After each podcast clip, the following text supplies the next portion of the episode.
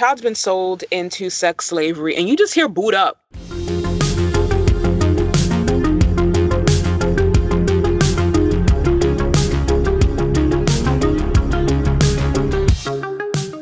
Hello, everyone. This is Alex. And this is M. Welcome to the latest episode of The Good, the Bad, the Basic. This is the podcast for TV lovers, movie buffs, and binge watchers of all ages. On this podcast, we'll be discussing what we loved, what we hated, and what's just a bit problematic about the TV and movies that we're addicted to, and do a bit of rewriting where necessary. For much more exclusive content, become a show patron over on Patreon and get access to after the episode outtakes, curated playlists, movie reviews, music video retrospectives, and so much more. Join the GBB family at patreon.com forward slash good bad basic.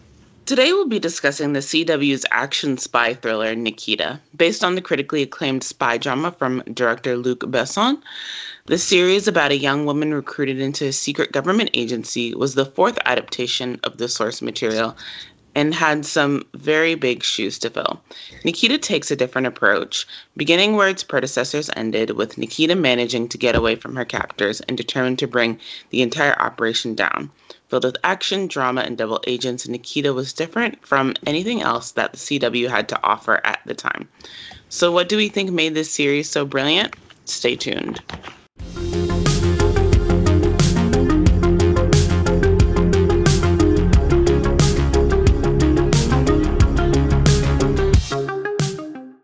All right, everyone, here are some details on Nikita. The series is classified as a drama, a thriller, action, spy fiction, and psychological thriller. It was developed by Joel Surnow, and it's based on La Femme Nikita, also known as Nikita, the 1990 film written and directed by Luc Besson. Um, and it's also uh, loosely adapted from the related works The Black Cat which was uh, the Hong Kong adaptation of La Femme Nikita um, in 1991, directed by Stephen Shin.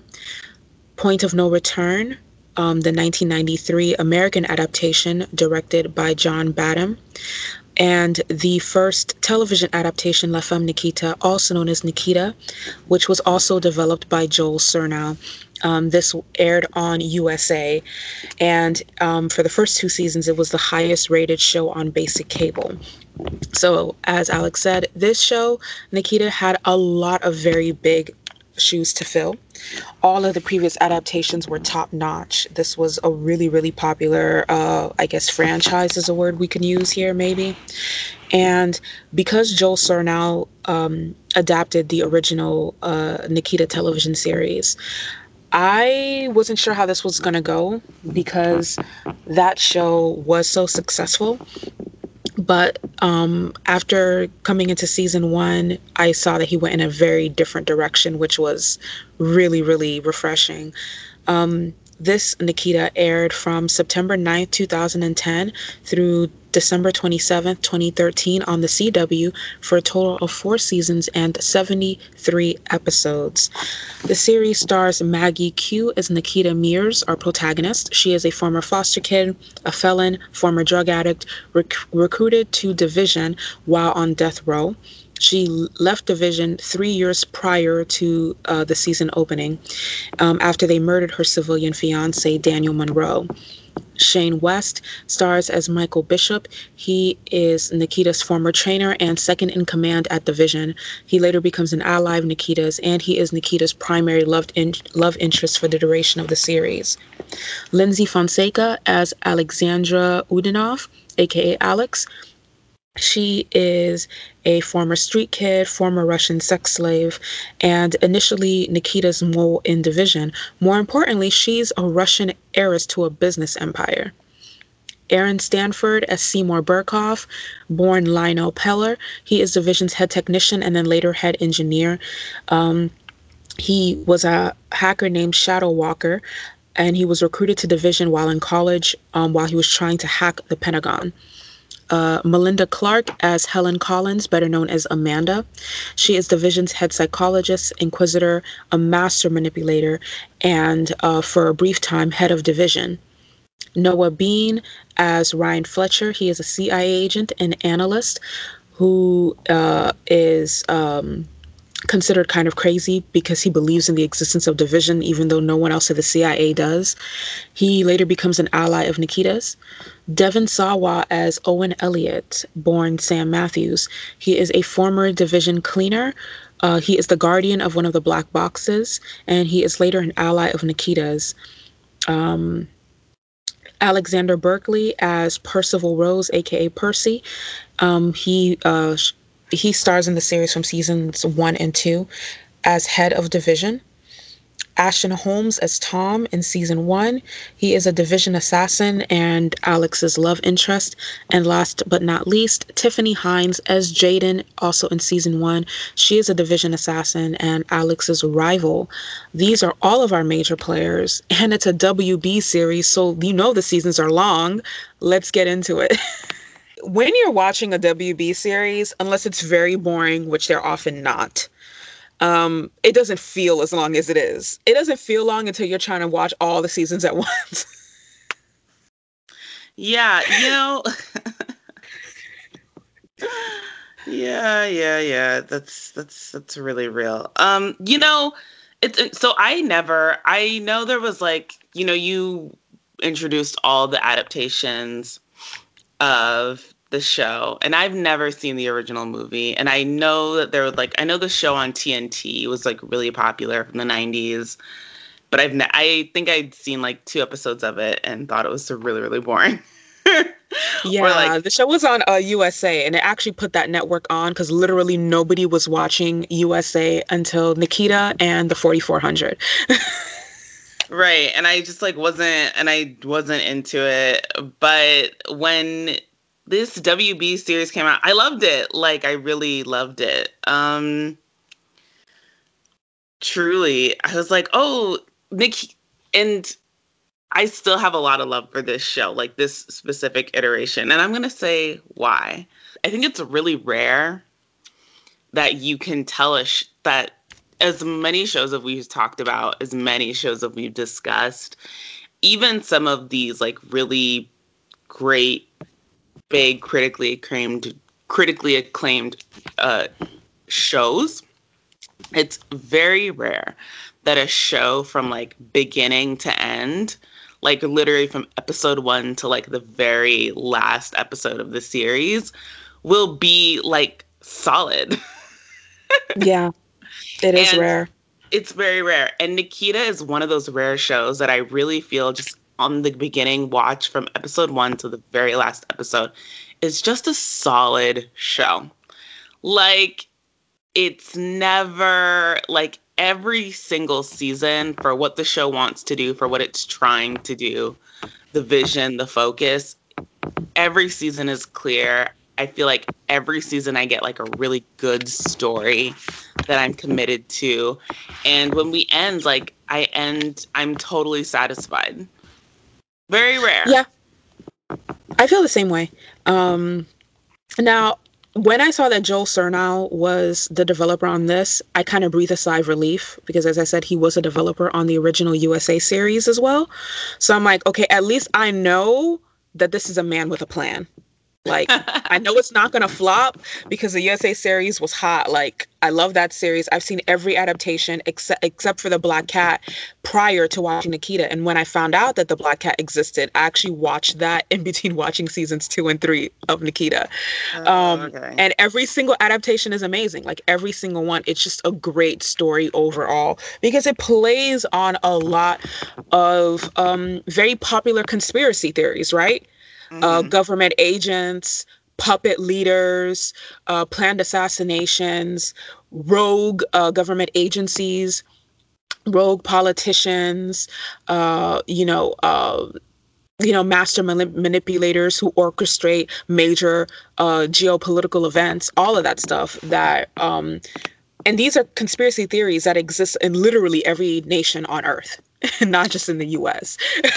right definitely. Like those those plot engines are you know they give you all the sort of classic you know geopolitical plot engines and then they also just never i don't think the show ever loses sight of these characters. I don't think the show ever um these characters like never act out of turn. I feel like i always I know what I'm gonna get from these archetypes and I'm satisfied and you know it's really it's really for me it's it's impressive and it's comforting. Like i i really love this is also nikita's also one of my comfort shows like that i go to when i'm like the world doesn't make sense or what i've watched is so terribly heinous. I can just go back to nikita and be like oh people just some people know how to do things that make sense like with order right, right, right. Well, as I said, I love all the previous adaptations, but I'm going to tell you what I love specifically about the CW's Nikita. So, you know, as we said in the opening, this adaptation of Nikita picks up where its predecessors left off. And all of the preceding material, the three movies, the two the the TV show, uh we are very much embroiled in the life of a Nikita who uh when she right before she comes into division or as she is very well ingratiated in her life at division we don't ever get an adaptation where nikita is living her life outside of the division. And all of the predecessors nikita's leaving division is the last thing that we see. And in this adaptation, we get to see what her life is post division when she's actively working to take this organization down. So just this new angle made the show very intriguing for me. I was here for it because you know you always wondered what happened to Nikita or what happened to in the point of no return her name was Maggie after she finally escapes from these monsters. and then we get to find out and it's awesome. Right. It's really it's it's a good time. So like uh so let's talk about this pilot. This pilot's really solid. This is a really solid pilot. Even if you were like me and you're not like m and you came into the series like super cold they do a really good job of like setting you up and getting you to understand like what's going on yeah, the pilot is go. Yeah, it's, it's really, really great. Um, and, you know, that's another thing that makes a series great. It does not assume that you are familiar with the source material, which is always a mistake. I don't care how popular the material is, don't ever make that mistake that people right. know you're, that you're, you're just so popular. um, because all of the predecessors are very much targeted towards um, younger boomers and older Gen X. This is the first adaptation of Nikita that's actually geared for young millennials and older Gen Z. Um, and they know their audience and they behave accordingly. I was about to say, like, that's definitely definitive. I think the all the fact that one of at least to me one of the big sort of big red signs of like these are this is for millennials is like the fact that our our chief our two chief heroes um, for the duration of the series are are both women. So we oh so this pilot opens with like everything. You know we're getting it all. We're getting we they explain to us that Nikita is, you know, part of Division and she's since left it because like Division is psycho. Um, but they explain Division and what Division is and and most importantly they explain through like action and through like this character Alex how Division works. So like you're a criminal on the street, right? And you I don't know, you're or, or but you there has to be like a certain set of circumstances. You're a criminal, but you have no family. Um, so, and you have to have like a, propen- a psychological propensity to like be okay with killing people. And so, if you match all those qualities, then division is going to kidnap you off like from prison and fake your death and then now you're part of division and now you get to be like a government assassin should you, you know, make it out alive? Because division has like a lot of rules and like if you break them they like kill you and that's like a thing. So yeah. So we we you you have that contrast and you have the alex character going through that whole process.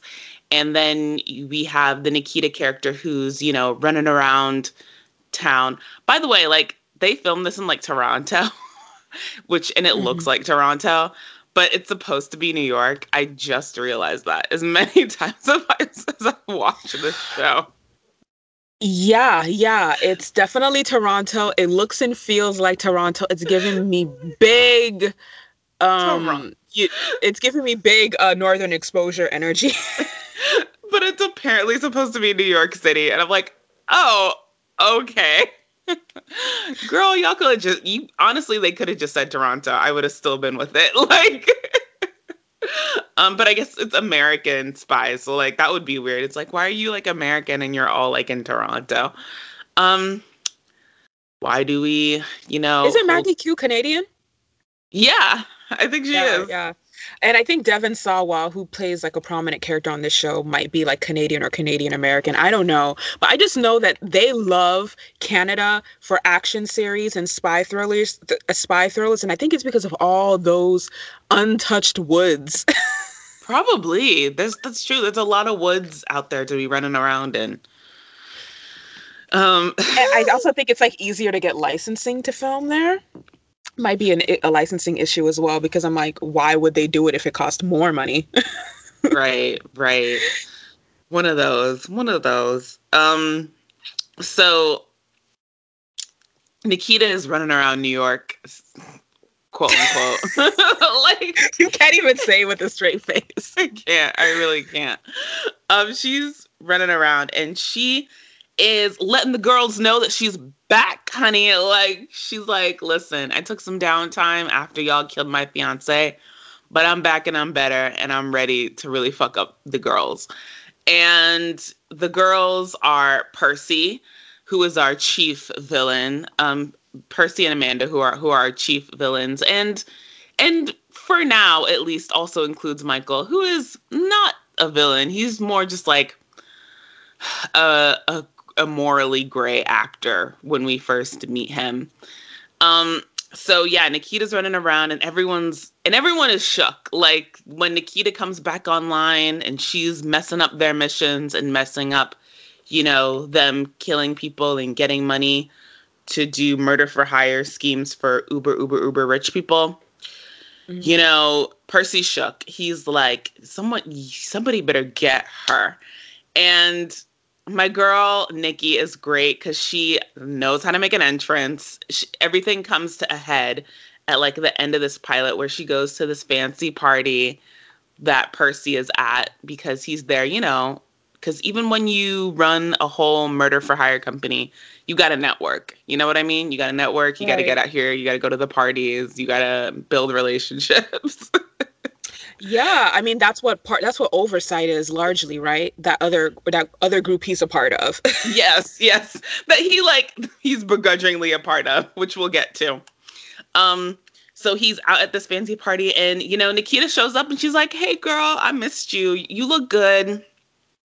Right. How's this party? Everybody looks nice, I guess. Remember when you used to take me to these? And Percy is like, I cannot believe the audacity. the audacity. and um so everything, you know, and so she, and she literally blows shit up. Like she like there she has like a this amazing lipstick bomb that she sets off in oh the parking God. lot. That was so chic. That it was, was so chic. chic. But really quick, I want to talk about casting. Xander Berkeley as Percy might be one of the best casting decisions ever. Um, I don't know if the kids are familiar with Xander Berkeley, but like he's an OG and literally every character he has ever played in in film or television I have deeply despised. So, if you want to get a villain that is going to make people like completely reviled early and often, he's the one. he's and the look, one. He does it like and listen, he does what he has to do through his run on the series as Percy. I'm just like, oof, every time Percy comes up, I'm like, Lord, somebody kill this white man. and it's the energy he leads with every single time. If you need a villain that everyone's gonna hate, you need to cast Xander Berkeley. Period. Period. He's gonna do it. He's he's gonna do it big for you. Yeah, one of the appeals of this show for me, besides the fact that I love all of the adaptations and I love the source material, is Shane West as Michael. A Walk to Remember I was, fans. I was gonna say like it's it's really it was also really smart casting to cast Shane West like who was like the definitive late 90s early 2000s heartthrob as once again his true his true nature another like heartthrob type character. Right like there were really only two choices for this. If you're gonna cast a heartthrob you're gonna have to cast Shane West or Joshua Hartnett yeah, those are the only two options. Period. period. period. And I think Josh was doing Penny Dreadful at the time, so that was a no. was a no. Um, yeah, this was like, and I remember this show feeling like, and I know Shane West was like previously on ER before this, but yes, like, um, who was still watching ER? Like, I was watching ER. okay, Emma was watching ER. Never mind. Yeah, you guys. I was raised by a boomer in a household with only one television. okay? Okay? we gonna watch what we gonna watch. uh, some of the shows she liked were good, like the original La Femme Nikita television series. She put me onto that. She put me onto ER. It wasn't all bad. I had to watch Seventh Heaven sometimes, but you know, you got to take the good with the bad but this was much more fitting for him. And so when Nikita blows up the the and Michael is probably the top agent besides, you know, cuz he's like, you know, this, he's like a supervisor. He's like middle management. And so when she blows up this big party, they um he chases her outside, you know, cuz now there she's kicking and punching and shooting things. And they have this really great moment, Michael and Nikita. They have this really wonderful, romantic, very like yearning, very tense. It's everything I want out of like a romantic moment, like drama thing. It's very tense. It's very like, you still love me. And he's like, yes, girl, but like, no, I can't, you understand why I can't do this. And you know, nothing says I love you like shooting your lover in the in the shoulder. Pretty much, yeah, yeah. Listen, I love the Michael Nikita tension. Um, this was definitely borrowed from the original uh, TV series. Um, because Mike, uh, Michael, um, Nikita was also in love with her handler, also named Michael, on that original series, but it was more drawn out than this. I love how this pilot makes it very clear that these two have a long history right? Because right. again, we're meeting Nikita once she's already been out of division for a minute. They have a history, the attraction is there, it's very, very real. We get to see some of Michael and Percy's relationship. Like Michael is his right hand man, and and like that is who like he that's who he's really if he can trust anyone it would be michael at this point in time. And so michael is kind of torn between love and duty and it's all very intense and i love it. It's very right? cw it, we love it. it's amazing. And then and that's why i'm like this pilot is so good because it's like it really does a really good job of what you just said establishing all these relationships and these hierarchies. Um and who everybody is to each other and what they're and it knows exactly what these characters want. It knows what they're trying to do. Like it's so i mean it's so solid. But um without sacrificing all the sort of drama and twists and turns which the final sort of twist amazing great twist of this pilot is that we find out alex who has been going through who is like the newest latest division recruit is actually a mole for Nikita right. inside division, which is the bet like which is the great like dun dun dun and it and it carries us and it's great and it, it we leave and it's a, the big cliffhanger that we leave off on and it carries us straight through the series. I mean, this, this is such season. a strong pilot. Oh my gosh, for all the reasons you stated. But I was very deeply impressed with Lyndsy Fonseca in this role because I had never seen her do television before, only film. And in all the films I'd ever seen her in, she was a supporting character. She'd never right. lead. So I was like, mm, how's she gonna do this? How's she gonna handle this? I don't know. This is shaky. Listen, okay, so don't play my girl Colleen. Needed to be done. She, she did, did, it right. She really did it. She really, really did it. Um, and before we go any further talking about season one, I need to clear up the use of the word recruit. It doesn't mean what it generally means. No. Like recruit, when division uses that word, it literally means someone that we have uh, extracted from prison, framed, and or blackmailed into working for us. Right. And then later, like, pretty much brainwash them into becoming loyal to us. It's not like job recruit, like your typical job or like right. a fraternity or sorority. You don't really have a choice but to be here. So you can you can do this the hard way or the really hard way. Right. Like recruit implies like some sort of choice. Like whereas like they make it really plain once you wake up, they're like, oh, by the way, like if you say no, we'll just kill you. it's like, okay. So the Alex character and how she gets recruited, you know, she commits this felony. She was a drug user. She was living on the streets. This is actually the story of the original Nikita and all the previous adaptations. Uh, the only exception is the show uh, that the USA series where the Nikita character was actually innocent and she was framed by division. In all previous adaptations, she was this person who pretty much society had given up on. Someone, like you said, with no family, felt really comfortable or at least comfortable enough with murder who could be trained, who no one would miss if they went missing. This is the important part. No one would come, you know, looking for you. And the Alex character is super interesting because in her we see so much of the internal conflict that it was given to the Nikita character in previous adaptations.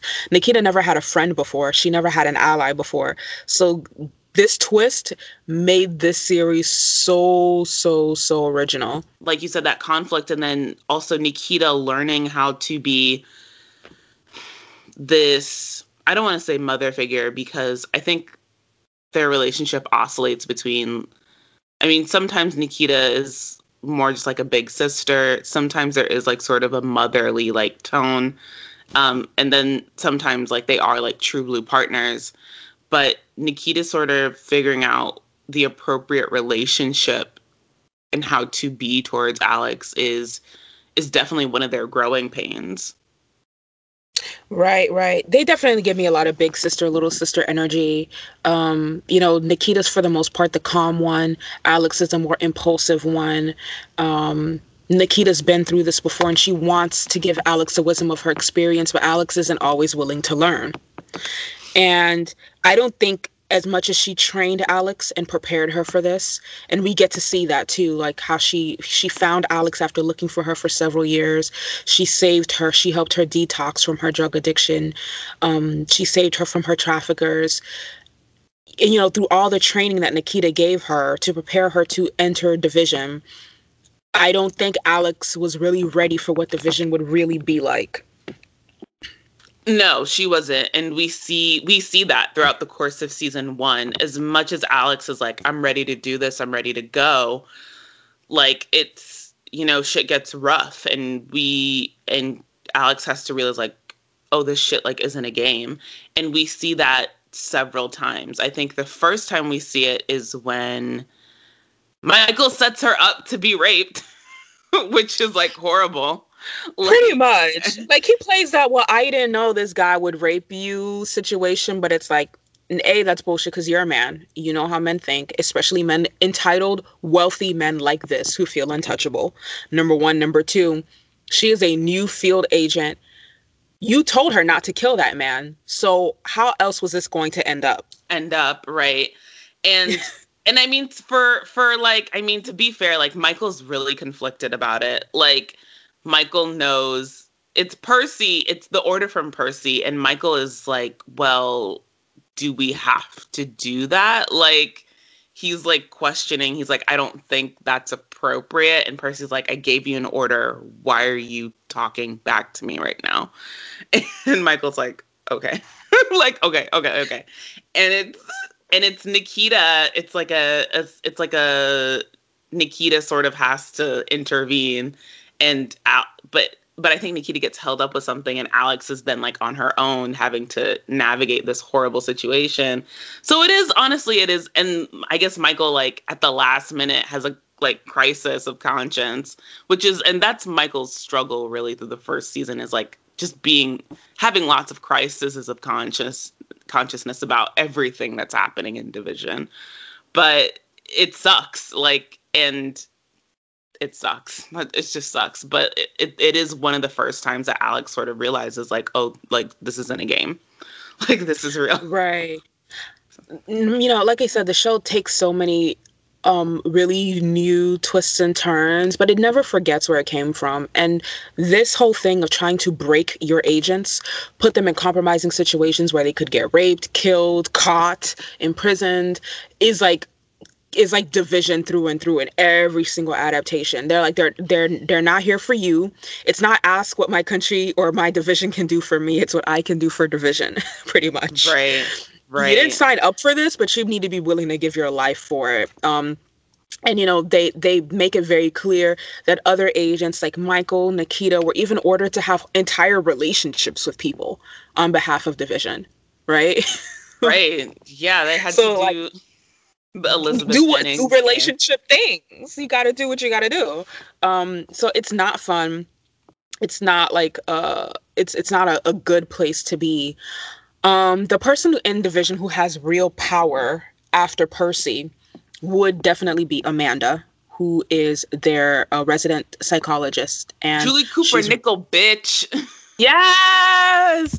Listen, Melinda Clarke is ace at any role that requires her to be like the ice queen type of character. And she kills it. She kills it as Amanda. Um so uh the Amanda character is really interesting and she also is someone who shows up in every adaptation um a, a character like this where um you're not really clear what her motives are because she's one of those people that's really really good at extracting information from people without having to pretend to be your friend first. Most mm-hmm. manipulators learn how to manipulate by like being chummy with you and she's not that type of person. She will just you know lure you in bait you and then let you fall on your own sword.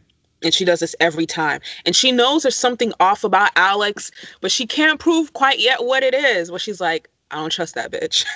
I'm gonna right. get to the bottom of this. She has big like don't trust this whole energy, and she and it's interesting because one of the things that the show in that first season that they sort of set Alex up as is like the whole thing is is like which honestly maybe this should have been their first clue but like they all sort of like skip over it except Amanda but one of the things that everybody keeps saying about Alex is like, oh, she's just like Nikita. Like nobody's done that since Nikita.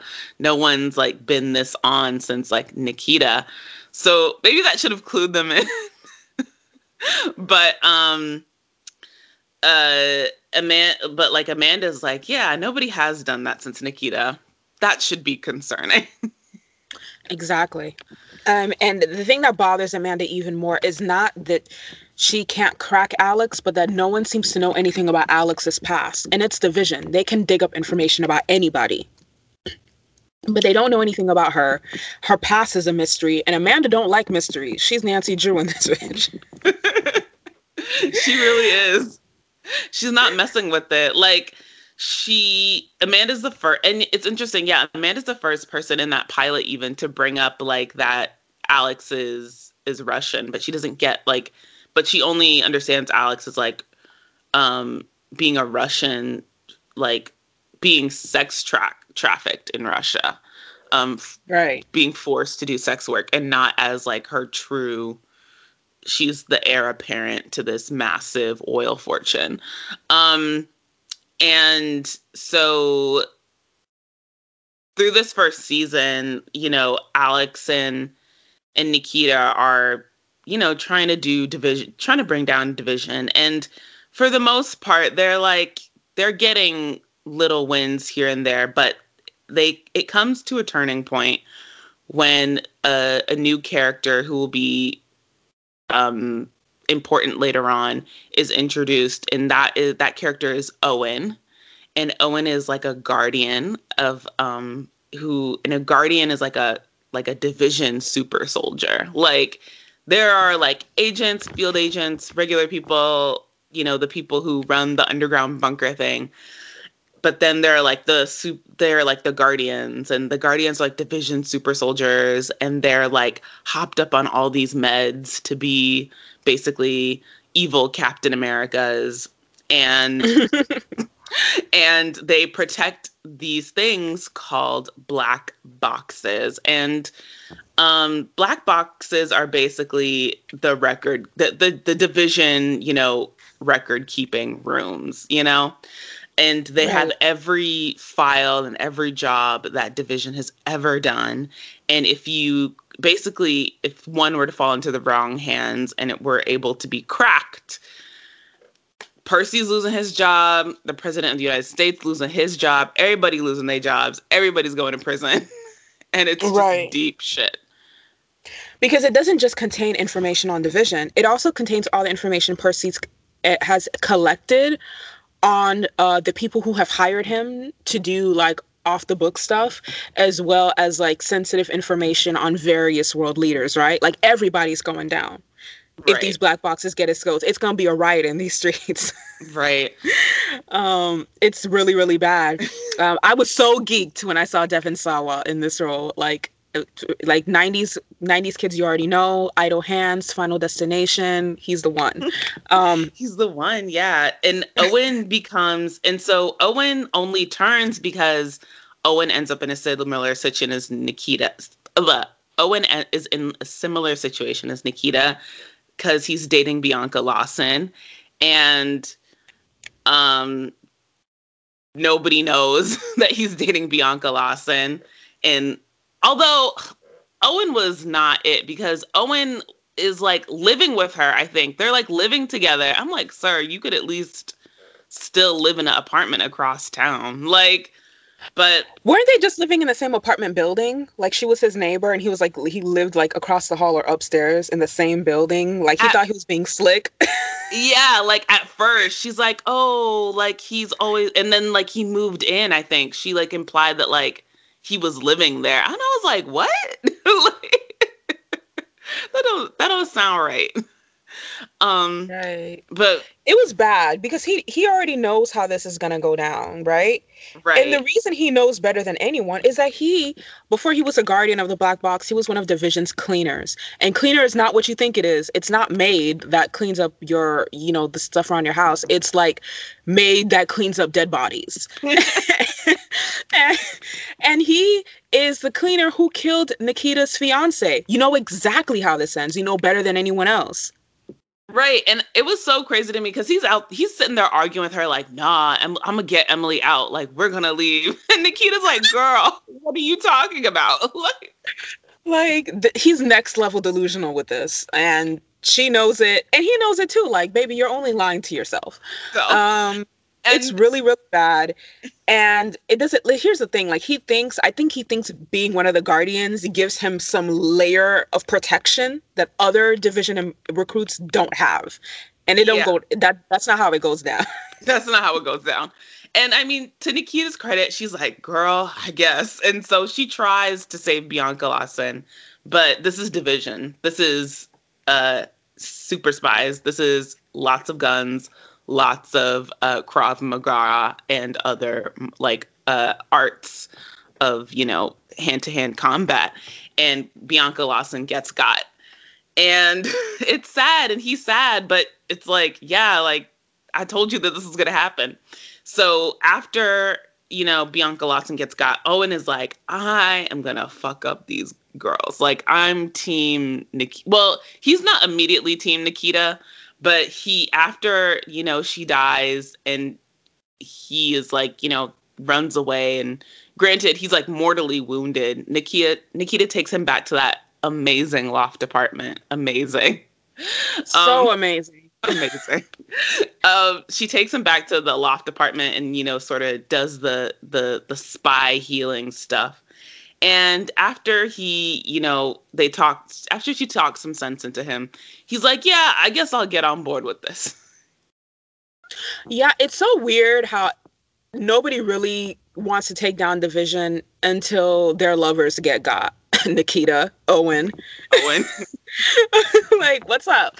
Why does why does nobody see how evil division is for planning all these assassinations and framing all of these people and literally starting wars until division kills the person they're in love with? Right, right. okay. Okay. Like, exactly. I guess y'all needed a reason, but this is literally like the weakest of all the reasons to turn on an organization like this. Like Division's evil, Percy's evil. He barely even tries to hide it. right? Percy's just per Percy like barely even tries to be like, "Oh, we're doing this for like the good of the United States anymore." He's like, "Girl, like what do you think this is?" Like, right, at least Papa Pope came with the energy, like, I'm doing this for my country. Percy's just like, I'm doing this for the highest bidder. it's whatever. I really like, don't where, care. Oh, where the money reside. Oh, where the money reside. Pretty much. That's all he cares about. You know, and then meanwhile, Alex is still in division she has to contend with Tom and Jaden. Tom and Jaden, uh, uh, Jaden is brought in after Alex, and Tom was brought in right before her. And so these recruits are, are also around her age.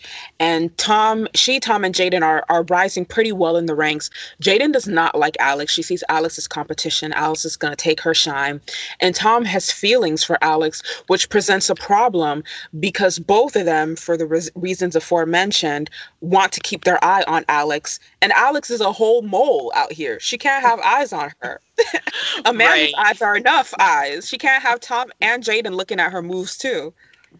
Exactly. And and like we talked about, and to connect to that to what we were sort of talking about earlier, and that Alex is is learning that you know this shit is real she has her her then ultimate test her ultimate i think learning of yeah this shit is real as fuck is when she ultimately betrays and kills Tom mm-hmm. um in this first season to to to you know to become like a, a full-fledged division agent because what happens is that like they percy and the and the girls are like oh there's a mole who's right. the mole they ultimately figure out that there is that nikita does have a mole inside division and they don't know who it is and Alex is like, well, girl, it's either me or you, and it can't be me.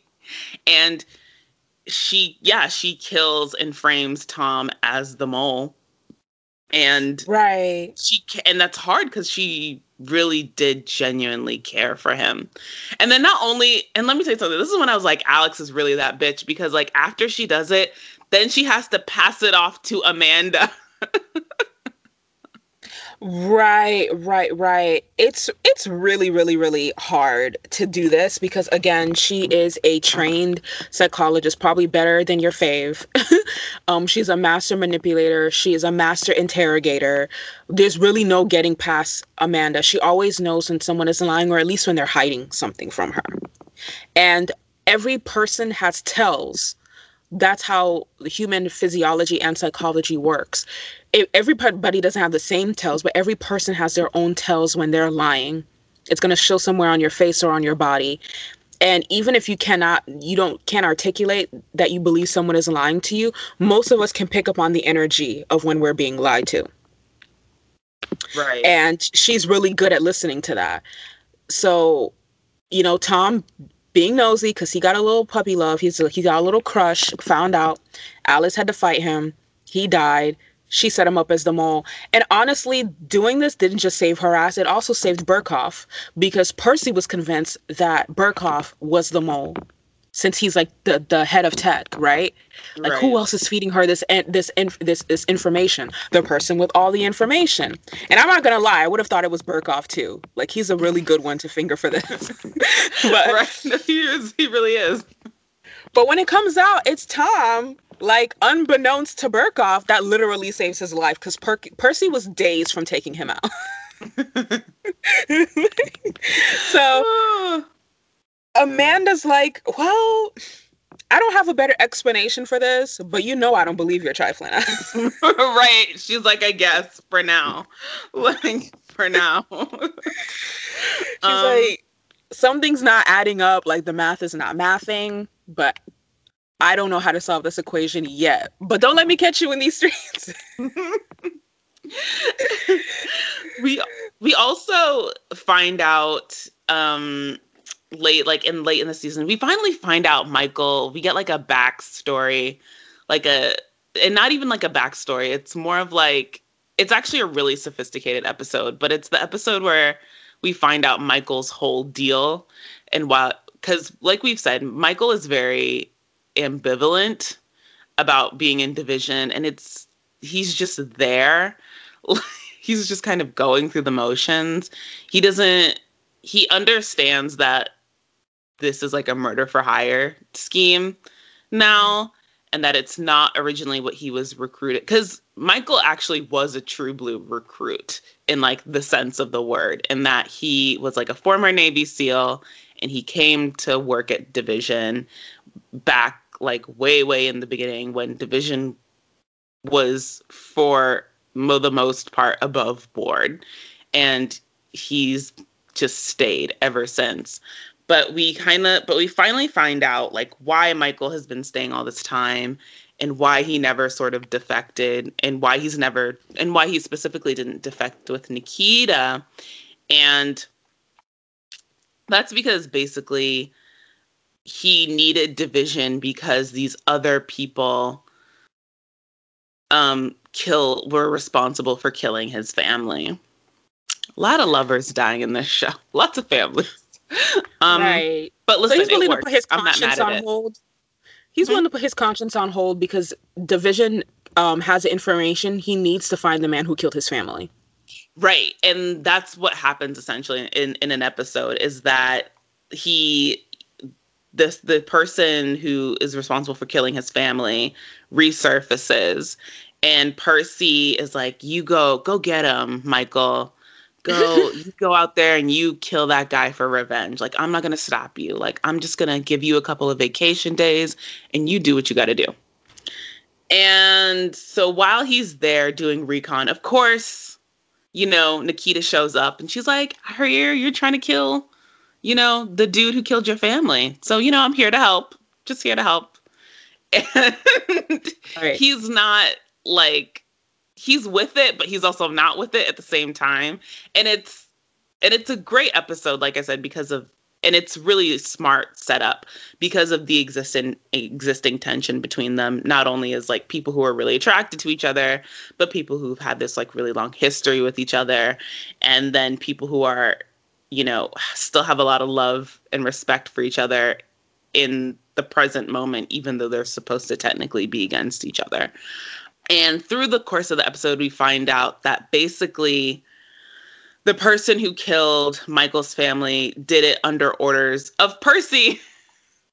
Yes. So this man, this Kasim character, who they thought was like part of Al Qaeda, was really just a division, uh, secret division agent all along. Like they have other agents who are completely off the books. That that the other members in their center have never laid eyes on, and Right. Kasim is one of them. Mhm. Like he literally ordered this in order to use this to recruit Michael in the first place. Right, right. It, it was to buy like Michael's. Lo- it was like to further Michael's loyalty or something. And it's like, oh my gosh. Yeah, so Percy is like literally an evil person. And I'm not I'm not even trying to um to I'm not exaggerating right now. Um whereas I feel like the Americans had a lot of nuance and a, every character, just about every character was morally gray. Um Nikita does introduce us to a lot of people that are just like morally wrong, straight up. Straight up. Like we have heroes, we have villains. Like chaotic evil. yeah, like chaotic evil.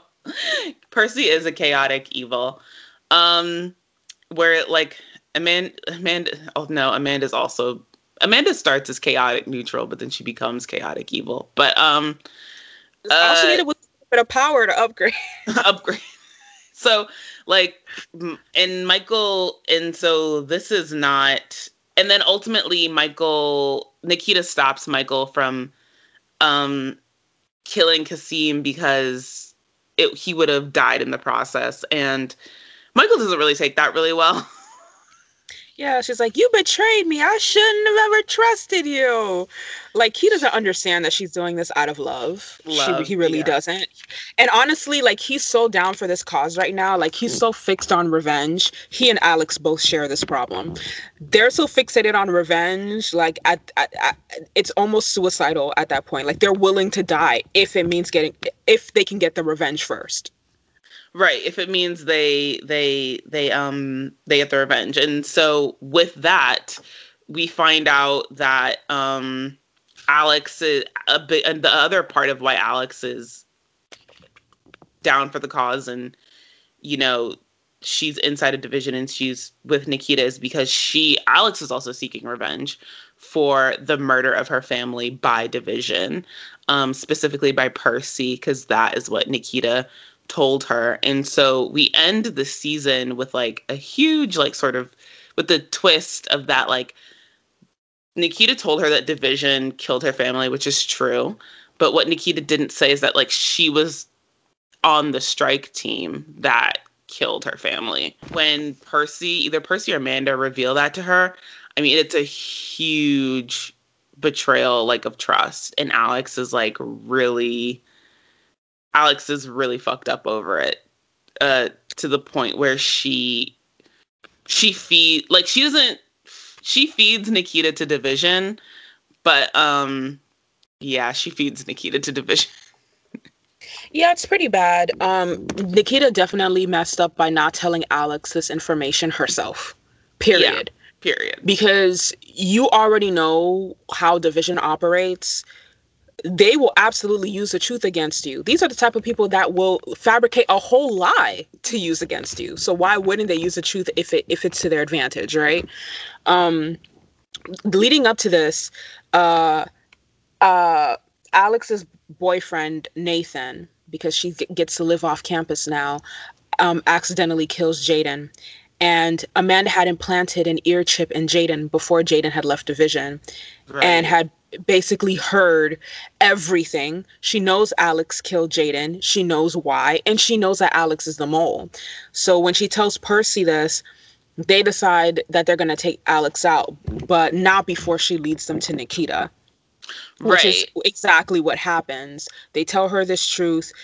She comes, she questions Nikita and um, then she shoots Nikita. And in that final episode of the season, we find out that she gave Nikita a toxin that fakes death. Um, but she essentially hands Nikita over to um, to Division, pretty much like you're on your own now, girl. They can yeah. they can tell me how to get revenge on um, these people that were after my father or that are in control of my father's company right now, the people that sold me into slavery. That's all I care about. You're a liar. Right. It's a really intense way to be like, we're not friends anymore. yeah, I feel like it's a lot, but like also I feel like like low key it's justified because at this point, when you're keeping very critical information like that, like how does this person not feel used? Like you did this, you held this back from me, and was you know was I really just a plot to further your own revenge agenda? Right. And that's and that's why this show and that and that's why the the episode and like the twist and the turn is so brilliant because it is that all all of that is there, right? In the right. tension. It's um it's like, okay, well so then like what was I to you really? Like right. is all the relation is the is our entire relationship like fake? like you know right. it, it that that big question is there so so yeah nikita's like Alex feeds Nikita to um, Division. Michael officially is like, "Ugh, girl, I'm done with this." Michael defects, and it's it's an incredible episode. I think Nikita gets like taken into like her body gets taken into like the bunker, and she and Michael like break out of it and it's uh it's really great and it's really intense and it's action filled and it's it's good. And then that's where we end first season. So season one m good bad or basic? Season one is very good. I gotta give it to them like they did what needed to be done. It, it definitely uh pays homage to all of the predecessors, but it's very unique in the ways that it needed to be. Same. I think season one for me is a is a straight up good. Good. It's good. It's giving me everything I want, everything I need. Like I said, there's there's action, there's drama, there's romance. And that's what I really want from an action series. There's like really great character development. Like I love it. I love it all of it. Yeah, definitely, definitely. So season two, season two, we pick right up um, where we left off. Like they're not wasting no time. Um, Nikita and Michael have teamed up, and they're trying to uh, take down division with the information from one of the black boxes that they have. Um, the mission is basically to expose what they can and then destroy the boxes because uh, Percy just d- doesn't just need the boxes to be safe. He also needs what's in them um, because they're they're like um, they're leverage for him. It's collateral. Um, in the meantime, uh, Alex is tracking Nikita um, and the box in order to find Sergei Semak, the person responsible for killing her family. He's basically the one that paid Percy to get the vision to take her family out. Um, and Amanda is in charge of division. Percy's being held hostage underneath division, and oversight has somebody um, a guy named uh, Sean overseeing her. So that's where we're we're at first episode, second season. Like the game has changed. Yep. And that's the appropriate game change. That's the that's the title of episode. okay, very smart writers. Very smart. See, it's like we it. see you, writers. We see you. Yep. Uh, like Emma said, Game Change is like season is season two, episode one. That's the title of, of the the season opener. And and like she said, the game has changed. Yeah. So you know, so Michael and Nikita are running around, not New York, but very quote unquote, but various parts of the world. Uh, trying to do doing their spy thing. Michael is feeling the freedom uh, and feeling the freedom of being outside again because Lord knows he never left that little bunker. mm-hmm. And they're doing they're doing their spy stuff. Like we said, Alex is very like tense. So Alex, in order to find Sergei Semak, is in a very tentative friendship with Division. And also, as M said, there's a new person, Sean, by, you know, assigned by oversight to, you know, do what they have not been doing, which is overseeing the division operation. and um, Sean is basically, and so Sean comes in and he's looking around, and Sean is like a Navy SEAL, by the way. He's like a lot like Michael. He comes from, he has like a Navy SEAL background, and that's what he does. And Sean is kind of looking around at division, and he's like, "Ooh, girl, this is a mess." Yeah, he's like, "Is this how you run your house? Uh uh-uh, uh we need to tidy uh-uh. up." I gotta tidy up. This isn't working. I don't know about any of this, and that's what he tells his senator mom, because that's who you know nepotism. That's how he got the job. Is that his mom was like, "Go down there and see what they're doing." Pretty much. Pretty and, much. And he comes back to her. And he's like, "Girl, I don't know. Don't ask me because I'm not quite sure myself." Uh, and so and so that's where we leave off. So Amanda is running operations, and poor Amanda, she's uh, it's not going exactly the way she she envisioned. She she's realizing that um, management is uh, is hard. Yeah, um, management comes with all kinds of new responsibilities that she's not she's not especially cut out for. right. um, and like the thing about Amanda that gives her the presence that she has and gives her the command that she has is she is always cool, calm, and collected. And it's hard for her to be that in her new role, particularly when oversight is there breathing down her neck and she has this like tentative alliance with Alex and you know they have a mutual distrust of one another. Right. Right. And it's interesting for these first couple of episodes, like this first, I think I would say quarter of the season, she, um, yeah, for this first quarter of the season, she Alex is like full, you know, true blue try like kind of just does whatever division asks and you know works against Nikita not necessarily because she's interested in working against Nikita but because she's just like you said she's tunnel vision. She's trying to get Sergei Semak right right. Um this season i think the biggest twist that happens though well two big twists. We find out that michael has a son by a woman whom um he oh he you know division um uh he fell in love with on a division mission six years ago he doesn't know that that's his son but nikita does alex finds out that the mom that she thought was also killed is very much alive and yeah. like with her father's enemy like on some real Hamlet, or no, real Macbeth type situation. Yeah, it's very, it's all very Shakespearean. Like your man is dead, your child's been sold into sex slavery, and you just hear boot up with, his nemesis. right, right. Oh, and but but before all of that happens, uh, we find out that like Birkhoff had also defected when Michael defected. It was right, right, right. It was kind of a huge thing because Division doesn't really do friendships, but if any two people were friends, it was Michael and Birkhoff. Right. And when Michael and Nikita are broke as shit and in a pinch and almost get blown up, they are rescued by some drones and they find out and we find out that the people person who rescued them was none other than uh Birkhoff Birkhoff, um, who had been apparently while at Division had been stealing money from the government. right, stealing Percy's money, y'all. Stealing everybody's money. You um, know what though? I respect it.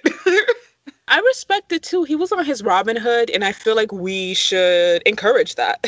Listen, I respected it. He like Birkhoff had managed to like slide off 80 million plus dollars in a personal account. And I'm like, you know what? That's it. That's the wave. Imagine he- how much money you have where someone can squirrel away 80 million of your your dollars in a matter of about what he was there for like 8 years and yeah. you don't notice 80 million like that's 10 million a year is missing.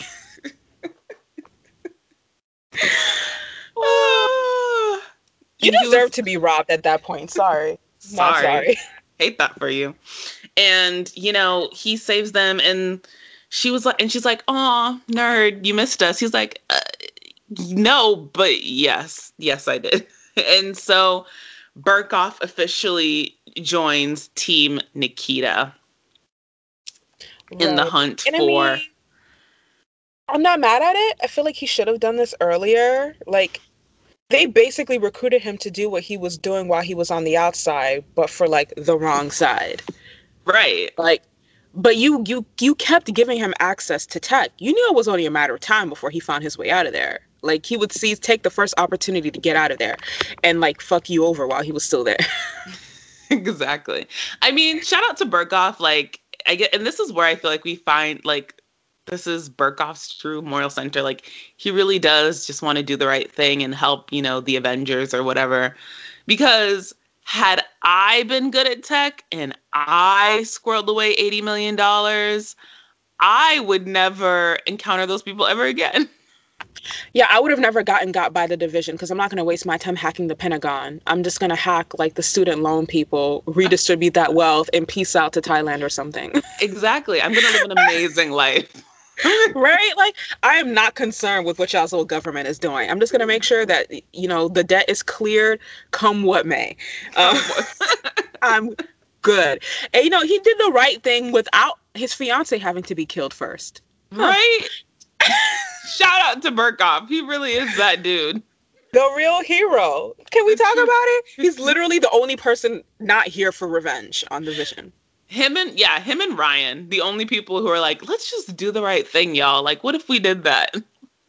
Right. Like Ryan is just like, this organization shouldn't exist, and they're wilding. Like it needs to stop. um, and so, so like you, so like after after Birkhoff joins the team, like you said, they're in there, and we're still hunting for these black boxes.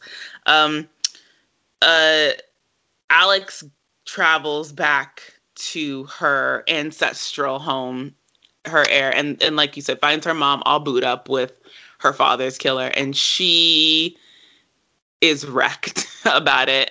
But it is, but it is um where essentially it's the first time Alex and Nikita are are on the road to reconciliation.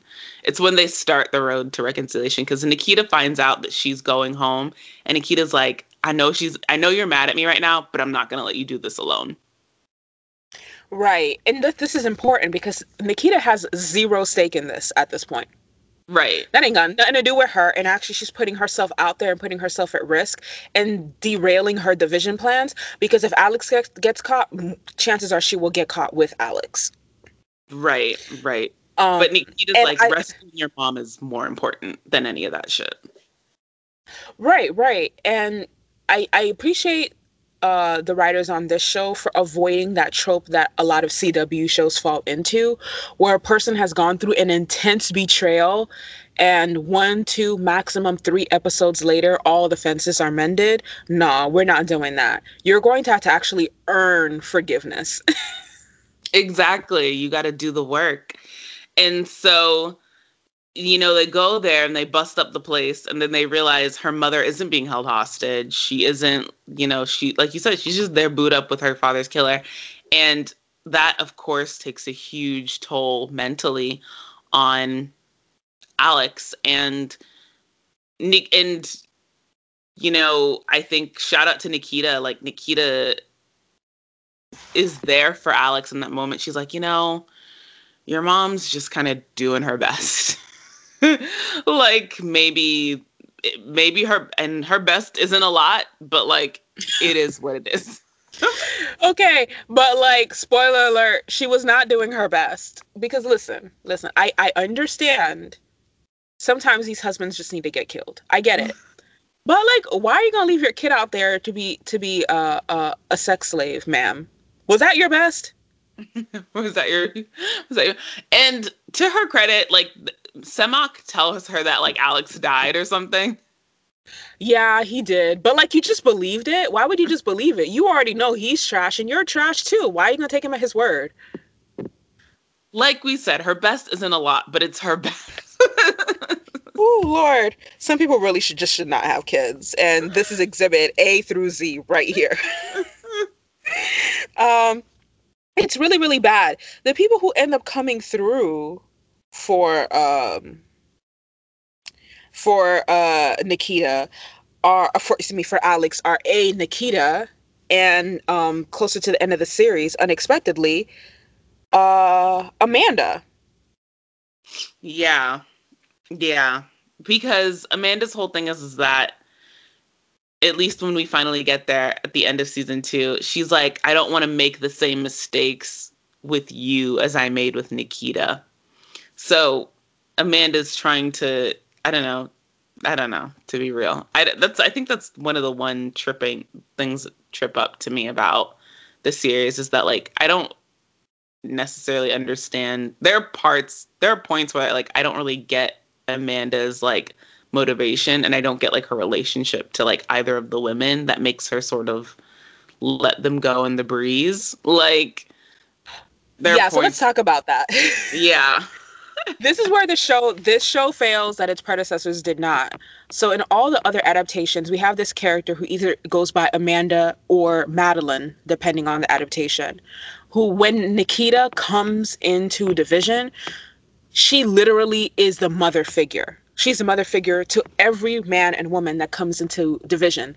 This is why she's able to extract certain information out of them that no one else can, because she she doesn't pretend to be their friend, but she does take on that um that maternal role that a lot of them never have. Like she literally teaches them everything: how to dress, how to walk, how to talk, how to eat at the table, proper manners, um, what to say, what not to say, how to put on their perfume. She literally re-raises these kids. Right. Which we get okay, right, which we kind of get like sparks of in this series, but not to that full extent. And like Nikita being a foster child, Amanda is the closest thing she ever had to a mother. Like mm-hmm. the Nikita that you see is literally one that Amanda molded from the ground up. The only thing that she doesn't change about these people, and it's only some of them, is the way their mind works. But some of them are just so grateful uh, to have purpose thanks to Percy, or to feel like they they could reinvent themselves thanks to Amanda, that they do become loyal to Division. Right. So that whole situation, it, it come, kind of comes out of left field because the show, I think, um, and I, I think it's honestly because uh, there was it's too uh, time sensitive, doesn't show how much work Madeline puts into these new recruits. It always shows her like interrogating them, but it actually doesn't show like the stuff she does to like try to make them feel at home in this in division and like work with them and like you know build them up. And and you're right. I think it's a time sensitive thing because we get flashbacks to stuff like that. Like we'll get flashbacks to amanda like putting on like a like a necklace onto nikita and being like okay so like how did your first mission go? and like brushing her hair and stuff.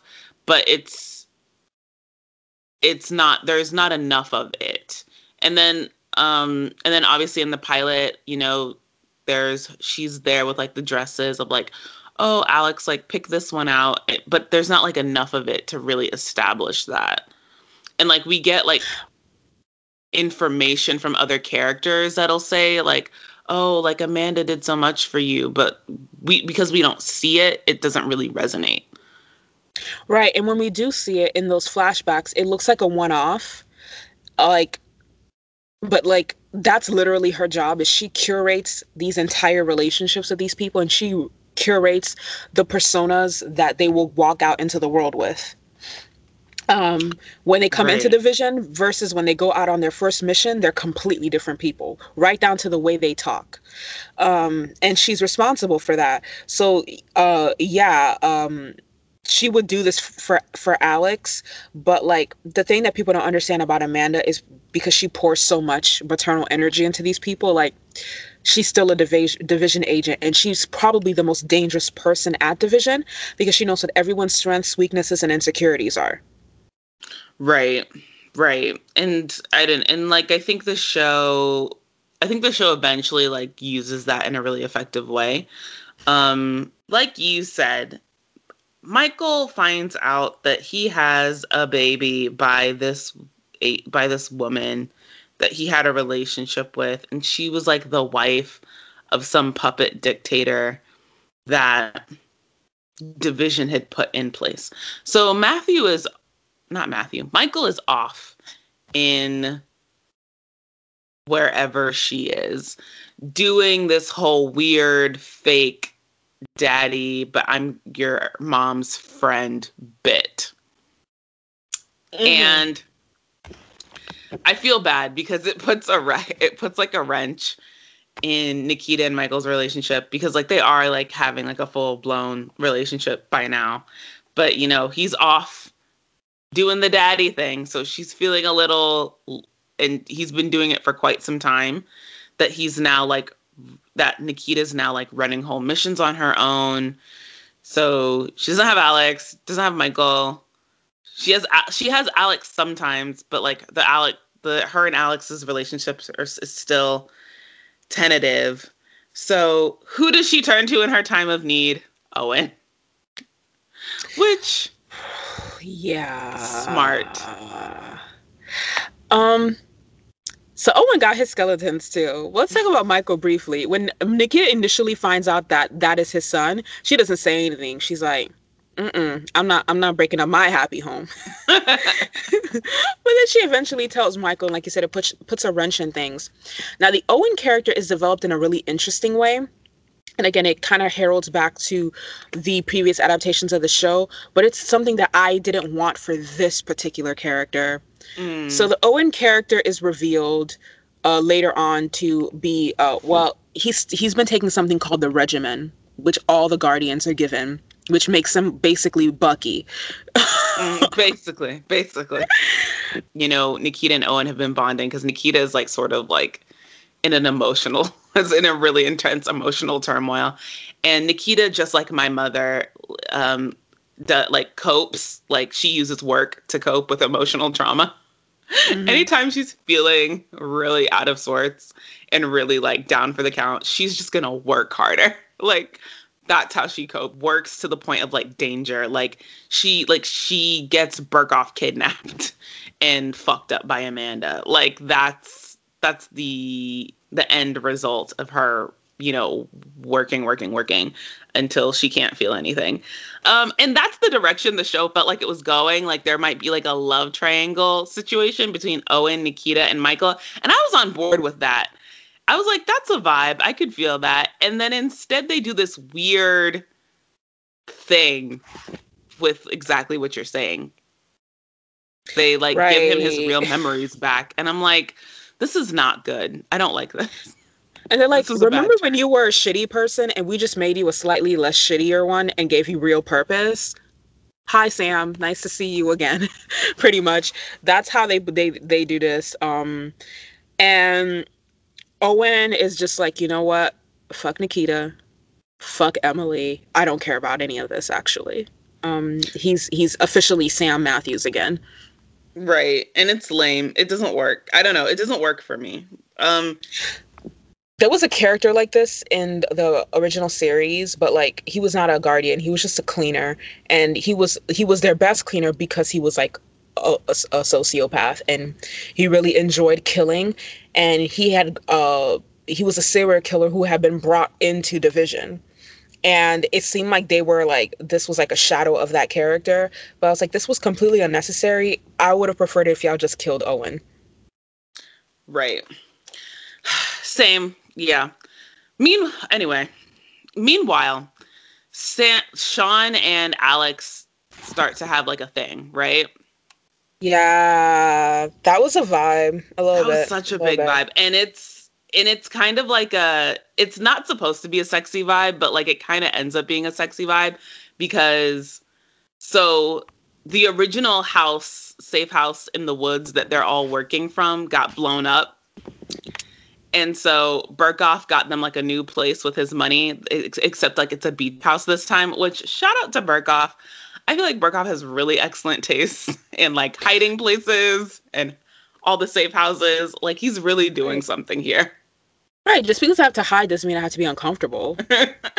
like he's like, if we're gonna do this, we're gonna do this in the lap of luxury. We're going opulence, luxury. We're not doing any of that like weird middle America like living next to FBI agents suburbs bullshit. Um He's the Electra abundance of operatives.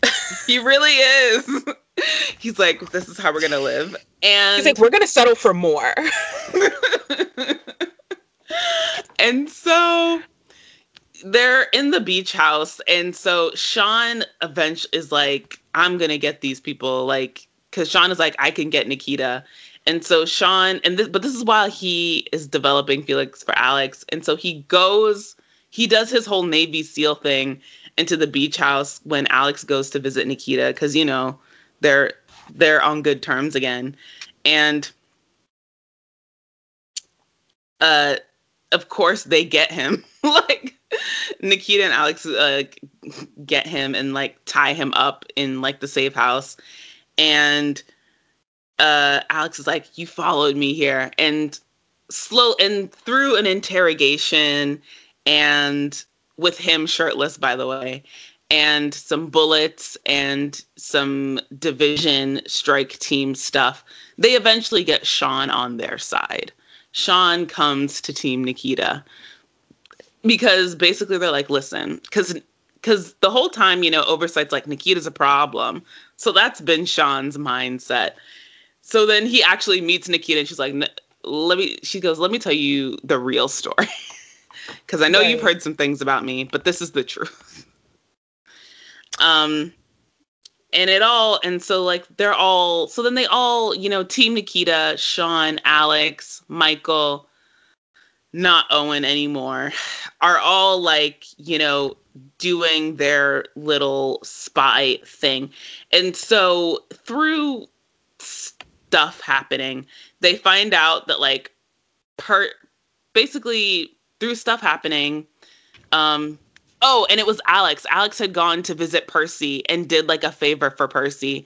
And so this one favor that seemed really innocuous that Percy that Ale- that Percy had Alex do was actually Percy launching his escape from the Yeah. So, fun fact, kids, Percy don't do no favor.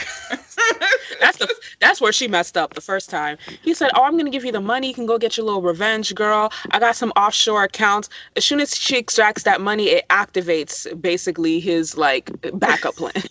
yeah, it activates his backup plan. And so all the guardians, so we find out the guardians are not loyal necessarily loyal to division, they're loyal to Percy himself. Right. And so now they have to go get Percy. Now and then that's what they realize happens is that like Percy's escape is like on the on the rise. And so now they have to stop Percy because Percy's just and they fail to stop Percy. Percy, they have to end up trading Percy for somebody. Oh, Sean, I think. Not Sean, um, Ryan. Ryan gets captured, and so they trade Percy for Ryan, who is like Ryan they getting captured. All he wants to do is expose the truth. Ryan, their little CIA friend. And so they trade Ryan for Percy. So then now Percy is out there in the world with his guardians plotting how he's going to get back to to his throne. And right. Because the black boxes don't have all the shit that the visions ever done, just all the the really foul shit that has happened since Percy's been in charge of Division. right. Right. Exactly. Um and so then the so then we also we're introduced to these people technically in first season, but we um we get more on them as uh, in second season and in the seasons uh, subsequently, uh, and that's Gogol and Ari Tasarov. So uh, Gogol is to Division as Microsoft is to Google. They're their biggest competitor and in the market of like murder for hire for uber rich people. And what the girls don't know, which they discover, is that Amanda and Ari Tasarov, which is like, you know, and they're German or they're Russian. No, they're Russian. They're Russian, Go- yeah. Yeah, Gogol. Ari Tasarov is basically like Russian Percy, and Ari and Amanda apparently have been having a thing for like years. Yeah, so this was also a change that I like. I like low key vibe with, because in all previous iterations, Amanda is shown as you know being celibate or having some sort of affair with uh, the head of operations, the the whatever the the Percy character is, right? And I like this idea that like she's been like high key a mole and a double agent this entire time. right? it also makes her suspicion of Alex make sense. It's a very pot kettle situation. and and listen, I shout out to and and so in Percy's absence, Amanda is trying to to make they're essentially they're trying to just unify they're just trying to be about that money. Like they're trying to have a big ass merger. They're they're trying to be you know D- the disney corporation essentially. And um uh Amanda, and amanda's trying to be you know she wants her and ari to be the jay-z and beyonce of like the murder for hire world and you know merge their assets and Gogol and Division come together to be one entity. Uh, and with but with Gogol and Division being one entity, she can sort of, you know, do whatever the hell she wants with the agents. So if the agents die, she doesn't really care because she has all of Gogol, right? At right. her disposal. And so basically Percy exposes this. He's like, "Do you want?" He's like, "Big corporations are terrible, y'all." Percy's legitimate like.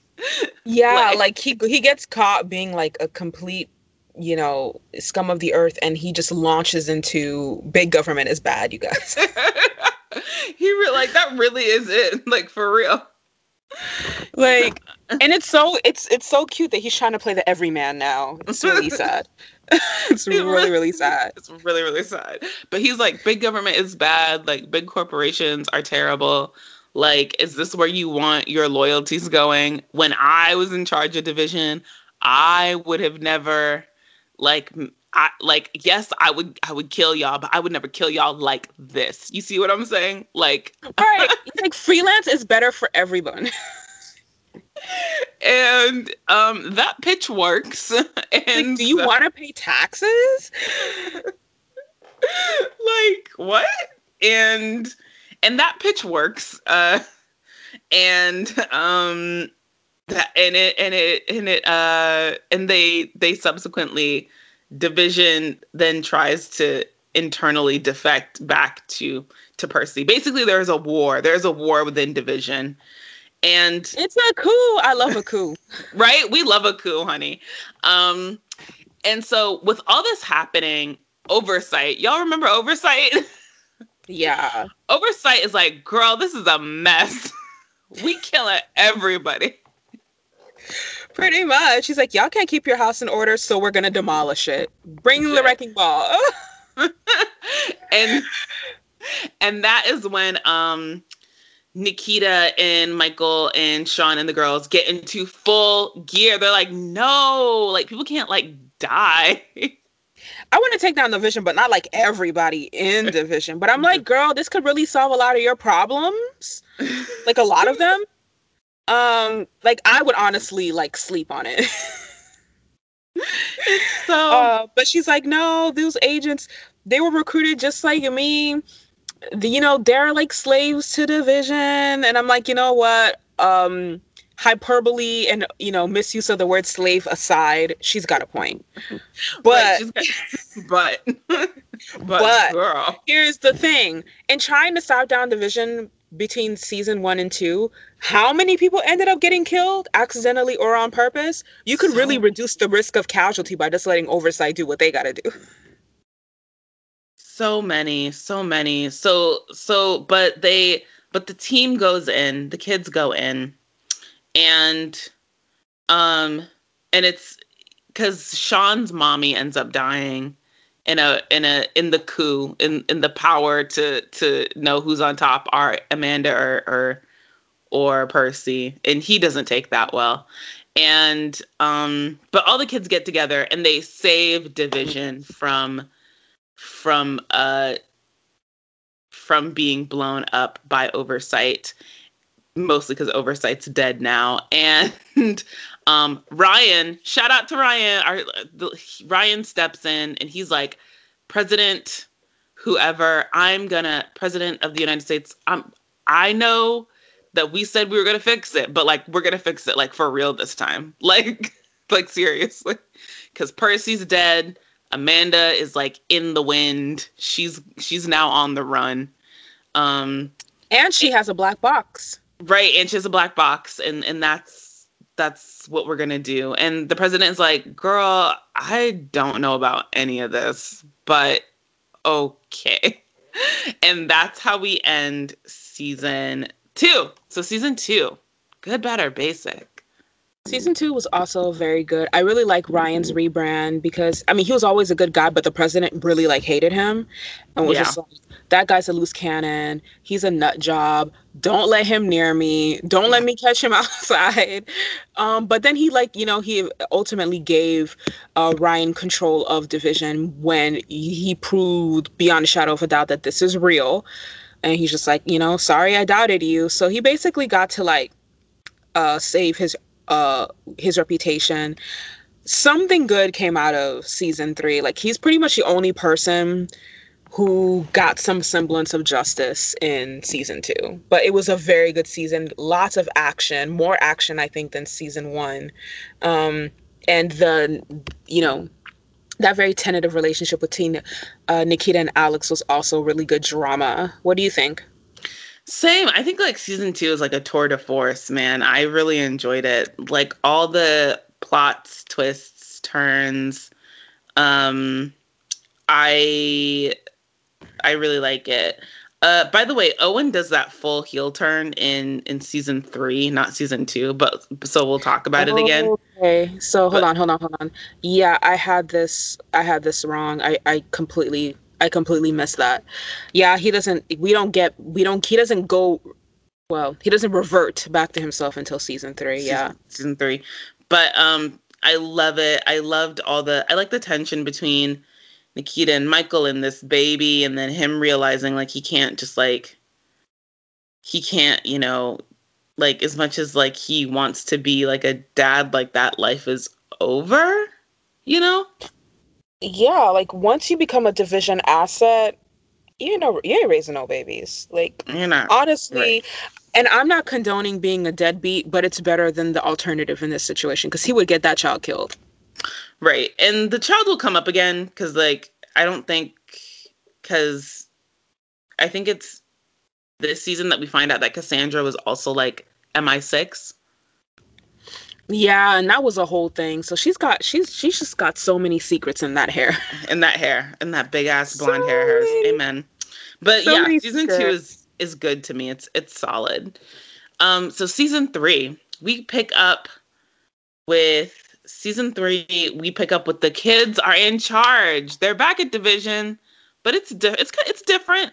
You know, they're running the missions they want to run well, the mandate has been that like division is is shutting down, right?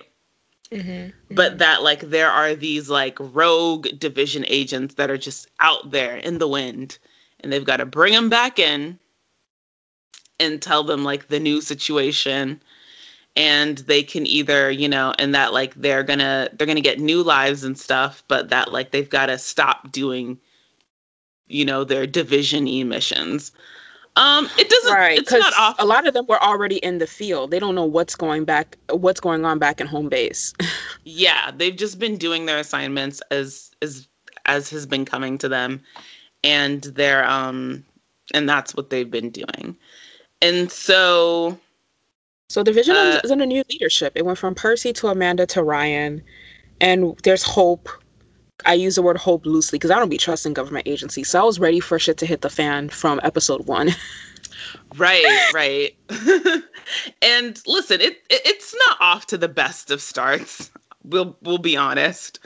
Uh, the first person that they're assigned to bring back, they're they don't, you know, he's not like alive when they bring him back, and that was not like their directive. They want to want to bring back people alive, you know. Um, but there's you know, I really like third season because it definitely, I think this opener and everything that happens in this third season uh, episode is really great because it really establishes like the new tone of division. It's like this place really is different.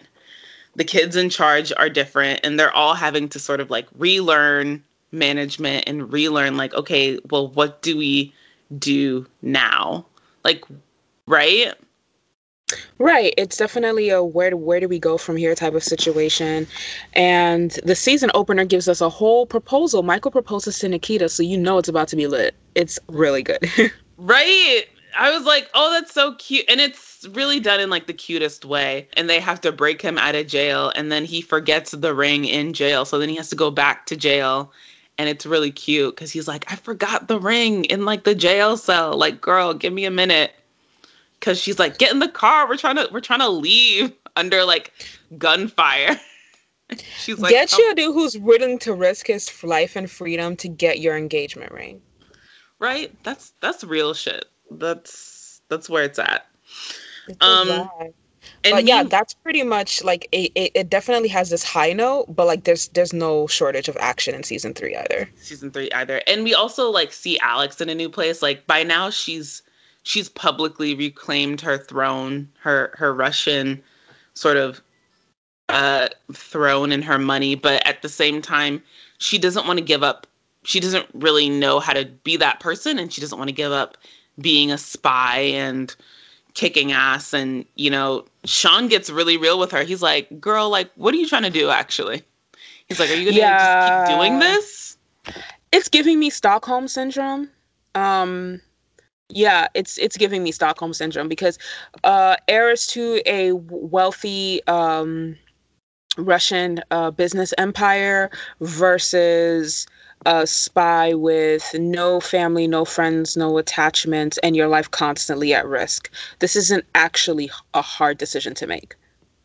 Right. And and he's right. Um, you know, he and he says something really real to her. He's like, I'm just because she's, but she's like, You're here, you're with me. He's like, Yeah, I'm here because you're here, but I'm not here because like I want to be here. Right. Like, I'm here because I guess this is what you want to do. So I'm going to do what you want to do because I want to be with you. But this is not what I'm trying to be in life. And that. gets you a man who'll put his life at risk while you sort out your feelings. and that really shakes her. Baby girl gets shook. Um. Uh, but but yeah, so the kids, all the kids are um, they're doing this thing where they're all trying to bring in these rogue agents, and it's not going particularly well. Um, also, if you guys want to see like OG Pedro Pascal, he is in episode, he's in season three, episode eight, as like a little player for the episode. Yeah. I think this season, honestly, for me, it was a slower season, but I needed that. Like, I needed that break. yeah, like I will say like this season is more of like it's more character intensive and I think psychologically intensive than the seasons prior because a lot of what because they are like everything is very episodic but also the larger themes that are connecting each episode beyond um, Amanda sorting beyond Amanda trying to re-infiltrate division because that is like the big plot of the season is amanda and Ari on the run, but Amanda is trying to re-infiltrate division and, and take back division and be head of it again, is that a lot of it is just contemplating like, okay, what are we really about? Like, what are we doing? What do I want?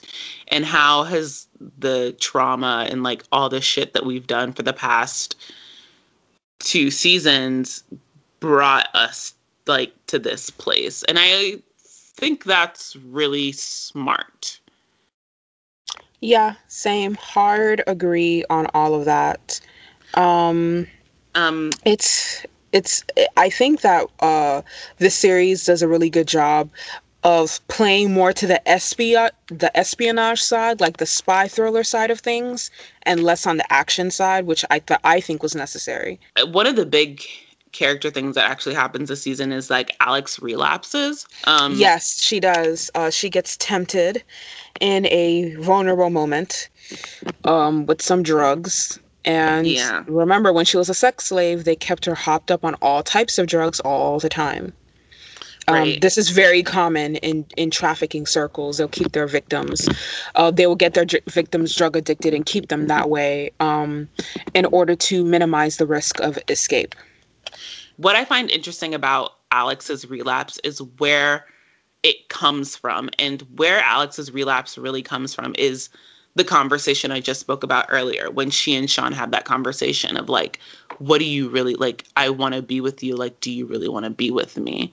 And do you really want to do this for the rest of your life? Because that's where it comes from, the relapse. Because um, it's after that conversation that she breaks her wrist or her arm. Something really and I mean if you you we've watched like the previous two seasons and like Alex can take way more. Her pain tolerance is way higher than like a, a simple broken arm, right? Right. But it's a necessary psychological excuse. right.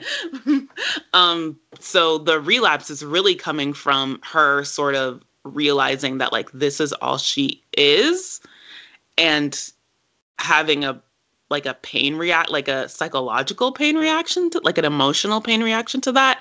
And then you know like you said using the excuse of the broken arm to to take pills which i find fascinating and i thought was really sophisticated writing for a cw show.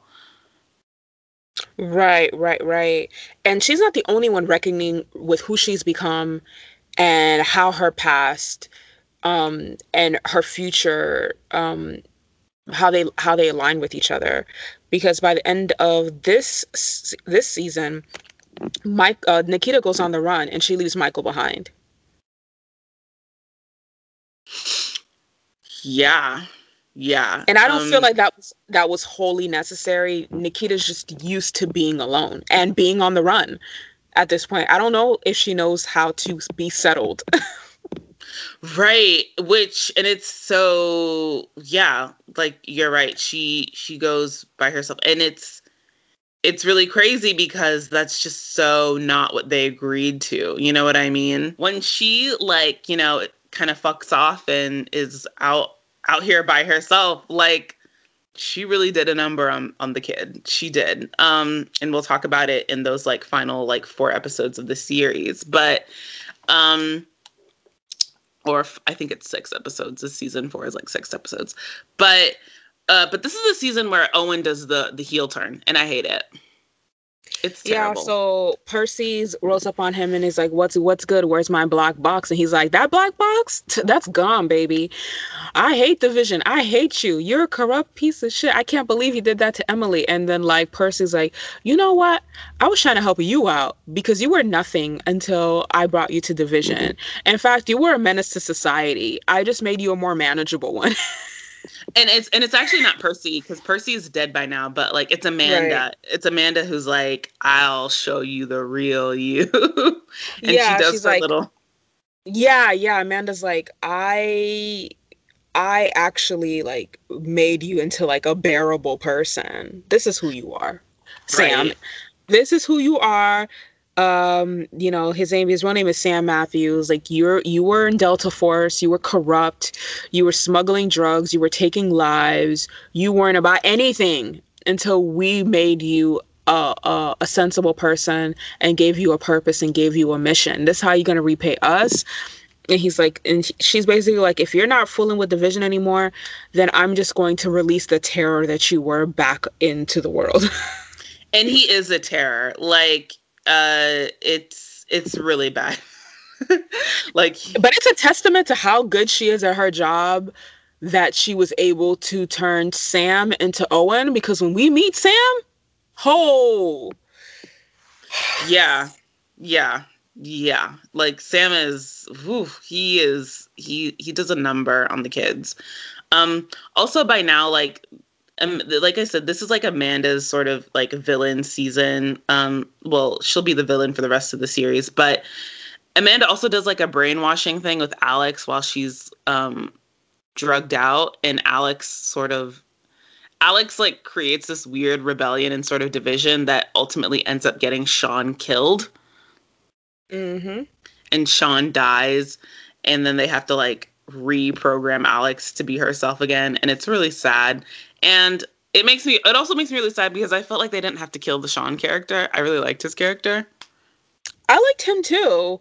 Um, but you know, in this kids, this is why you don't do drugs. You're you're mentally, not just physically, but mentally vulnerable when you are um inebriated. And this is this what she did is actually not unheard of for people to be feeding uh people uh thoughts um, feeding them subliminal messaging while they're drugged or they are um, in an unconscious state, like in a coma, or um, they're just in a very deep sleep. Like, I didn't see this for Amanda, but she made it very clear in season three that she's not standing in the gray anymore. Like, she's coming for everybody's neck. Right. She's like, she was here to really fuck shit up. Um, and so like you said, the season season three ends with uh Nikita basically having Amanda like sets Nikita up to like be on the run again, and Nikita has to choose between you know saving Michael or saving herself, and of course she, or like or she has to choose between Michael being okay or like her you know, being okay and she chooses for Michael to be okay. So she goes on the run again.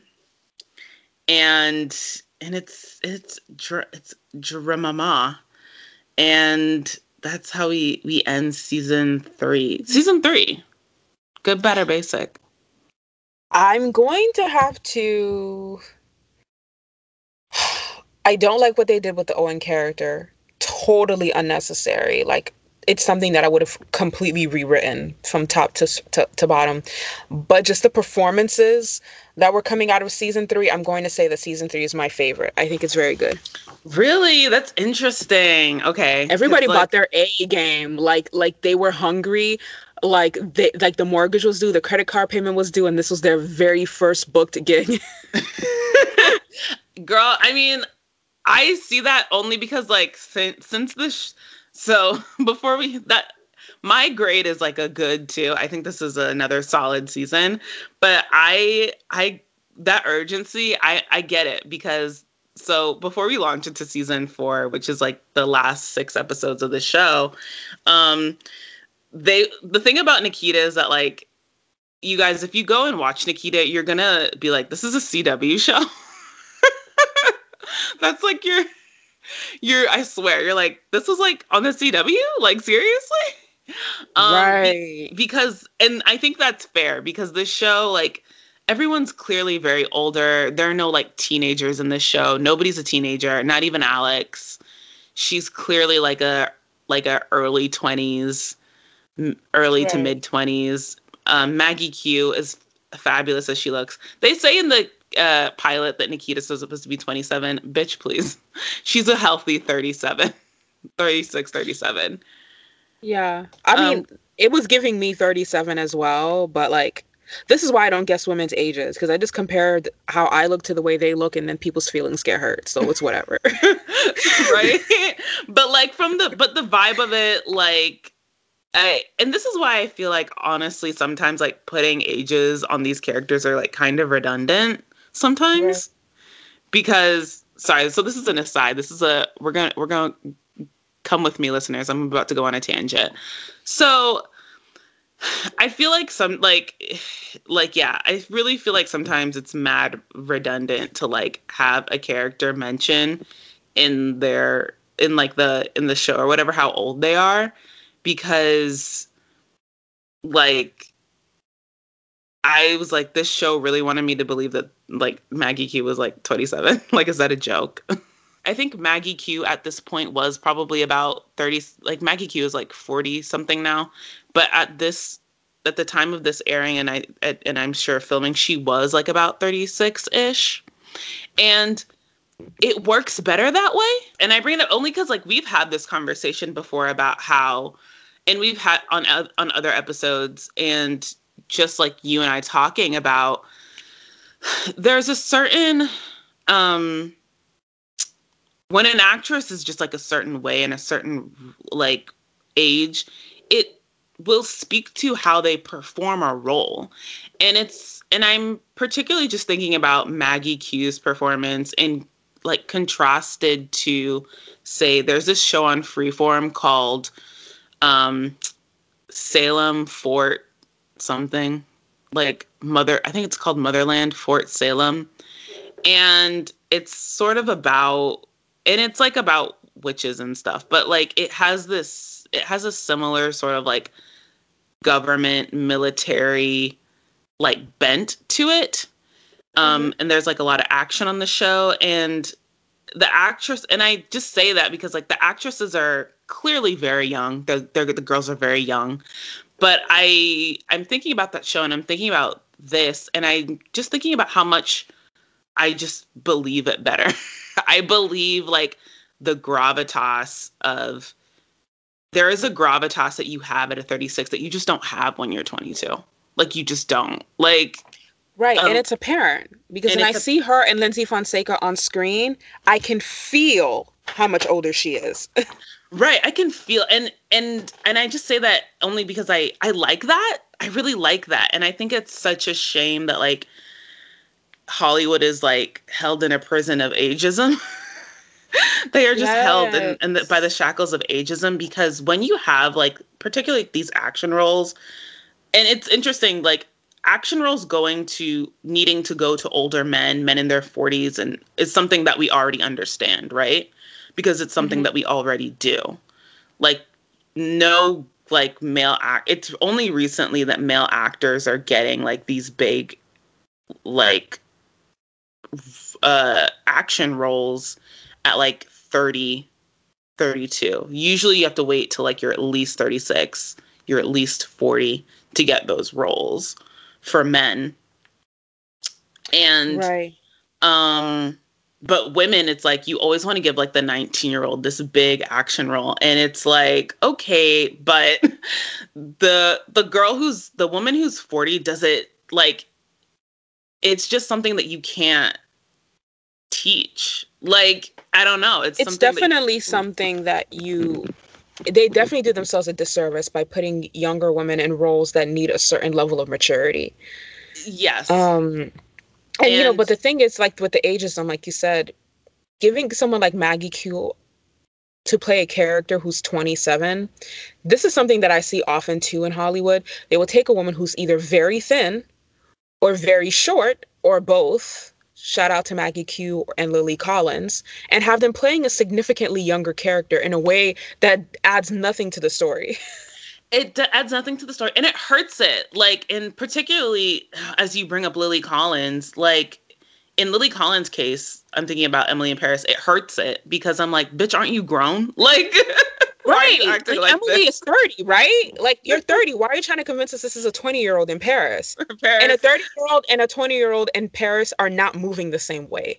way and then in he and then in at least in nikita's case i think it really adds something. It adds depth because um because i think of maggie q's age and just you know she's grown she's seen shit she's done shit. I believe this nikita character. I believe this this bitch is really out here like you know fucking people up and being complicated and f- fighting with her boyfriend about shit and I even even the way that she's in even the way that Nikita is insecure, I has like um it's a different way like she's insecure in a way that like older in that like you're older and you're insecure about something but you can deal with it Right. you can compartmentalize in a way that like a younger person who's insecure in that way would kind of like make them fall apart Right. Right. and there's it's just and i like i said this whole tangent is just about cast older women and things let women be their age that's fine. Like it, it's all about what it adds and like look for things. I think it's more interesting to just it's more interesting when people can just be who they are. That's, Right. that's the whole point of this tangent i think. And with that season four season four episode one. Um so this show was always on the verge of cancellation like all the time. Um and they were always like that's something that i think the creator had said is like they were always scared of getting canceled because like they weren't really the right demogra- demographic for like the cw but the cw kept them on. And um but for in third season they were like supposed to get the axe but the network was nice enough to be like you can have like this many episodes to like wrap your story and i think they do a really good job in wrapping the whole show in these like next six episodes Mm, yeah. Yeah. So Nikita was set up um, to look like she had assassinated the president in the last season, which is when she goes on the run. And this is three months post that. And of course, Michael's not giving up on her. Uh, Owen's out on the lam, and she's a whole problem. He's a whole problem. He's a whole problem and Alex is pretty much on her own. Um, she's trying to kind of flailing in the wind. She doesn't have Nikita. She doesn't really have Michael. She doesn't have anybody at this point, and just, and you know she doesn't have Sean because he got killed last season. Uh, Nobody is in a good place right now, right no one's no one's doing well except Owen slash Sam, who's definitely living his best life. yeah he's like he's living it up until like he confronts them until they all sort of confront each other when they're trying to take apart this this thing called the shop which is basically like a, a human trafficking situation a little jeffrey epstein situation Because you can never run out of corruption when you're dealing with wealthy white people. Yeah, they're taking seeds of truth and, and weaving like really fantastic, silly, but like you know, action feeling stories. And, and that's always like a fun. Eventually, the whole team is reunited. Amanda is doing her best to put put the screws to everybody. And and finally the US government intervenes again right as they're, you know, dismantling Amanda's operation. And they they offer what at least Nikita claims that she's been searching for.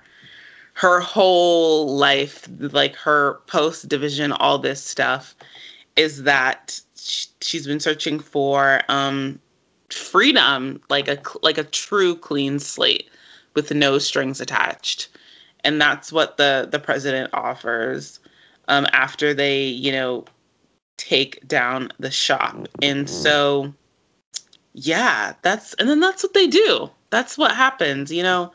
She they do she she goes off into the sunset but she's still with michael but you know they still go get the bad guys every once in a while. Alex um takes all that oil money and does good things with it. And alex is with sam now which is a decision. Listen that was the like, i was you said it. I was completely prepared to block it out. Listen um, I don't know who needs to hear this, but don't ever enter into someone who uh, um, you believe might kill you if you ever left them. I'm just gonna leave it at that. Because and he's absolutely the type. Cause I mean, the the choice was a was a was a choice. It was a choice. That was a choice. It was a bad just, choice. And it and honestly, it felt like it felt like they were like, "Oh, Alex should be with somebody," and they're like, "Girl, who's left?" and instead of like like you know pairing her with Birkhoff, um, who by the way is the only person making really good sound decisions here. They put her with like resident sociopath. Okay, that's again, that's a choice. I really would have preferred it if you guys had killed the Sam character off somewhere between season three and four. Honestly, Same. he could have died. Really, we could have done without him. Truly, I would have been fine. You know, it started off Michael Birkhoff and Alex, and it could have ended with Michael Birkhoff and Alex. Like, yeah. Yeah, um, that's, that's pretty much where I'm at. I mean, uh, Nikita and and uh, Michael got their happily ever after. Uh, is with his girlfriend Sonya. They got their little happily ever after. Alex, that situation is tenuous because it's tenuous. Y'all, y'all could have even let Alex just walk off into the sunset being a bad bitch all by herself. Amen it's not a CW show if you're not partnered up. Everybody's not partnered up at the end. You already know this. The only time they made an exception to this rule is when they killed off or sent away every single one of Bonnie Bennett's boyfriends and then took her on a trip to Africa at the series finale of TVD. That's the only time they ever deviated from that script. Uh, you know, and that's, oh, yeah, that's right. She couldn't have been with Birkhoff because, like, he and Sonya had a thing. She could have. Oh, but who gosh. is Sonya? She just got here. He could have dumped Sonya, to be honest. oh no, because she's like the other. She's literally. They could not have dumped the token, the other token black girl. yeah, that's true. I guess that would look bad. Because you know they killed. Um, what's her face? But yeah, like um, if again, if you were gonna put make Owen go back to Sam, y'all could have just kept that. Listen, honestly. no, they could have brought back Nathan. Nathan never died. He just ran away. Yeah, yeah, that's true. Um, they, because he couldn't really deal with. But the thing is, he couldn't deal with with the way that she is, right? And okay, that was now like, she. But now she's like free. Now it's different. Yeah, I guess it is. But like, you know, you know how they did Nathan. Oh my god. Oh my god Oh my god, they did Nathan like they did uh, Leo in Charmed. I mean, not Leo, Dan. Dan, they, the neighbor. And you know what's really raw about the way they did Nathan? Okay, so backstory. I'm about to show like how old I am, but I don't care. So there's a show called Young and the Restless. Isn't that still on air? It's still on yes. air. Yes, it is a daytime soap. It is a daytime soap opera and when I was a young when I was a young child, um when I was a young, very, very young, very I really was. I was probably like what, about six, five yeah, I was like six ish. Lyndsy Fonseca was on Young and the Restless. Oh yeah, Lyndsy Fonseca was on that show. I completely forgot. And she played a character called Colleen. And she was at that point she was assuming the role Colleen. And her boyfriend who uh called JT, JT and Colleen, um, was played by the same actor who plays Nathan. What? So it was yes. it was Kismet. Yeah, that's what I'm saying. I was like, and so, like, and you got to understand, like, the the the the story on Young and the Restless between JT and Colleen was like intense. Like, they had a whole Romeo Juliet star-crossed thing happening. So when this show aired, of course, I geeked out because I was like, JT and Colleen reunited. Um, that would have been a vibe, but it's... you know, I, I feel like I feel like Alex is was put here to be the tortured character, the long suffering character, and her decision to be with Sam is a symptom of that. oh no, no! These last couple of episodes are are good for what they are, and they're and they're really solid. And I don't think you could have asked for anything more. I'm gonna give season four basic off just off this decision alone. I'm sorry.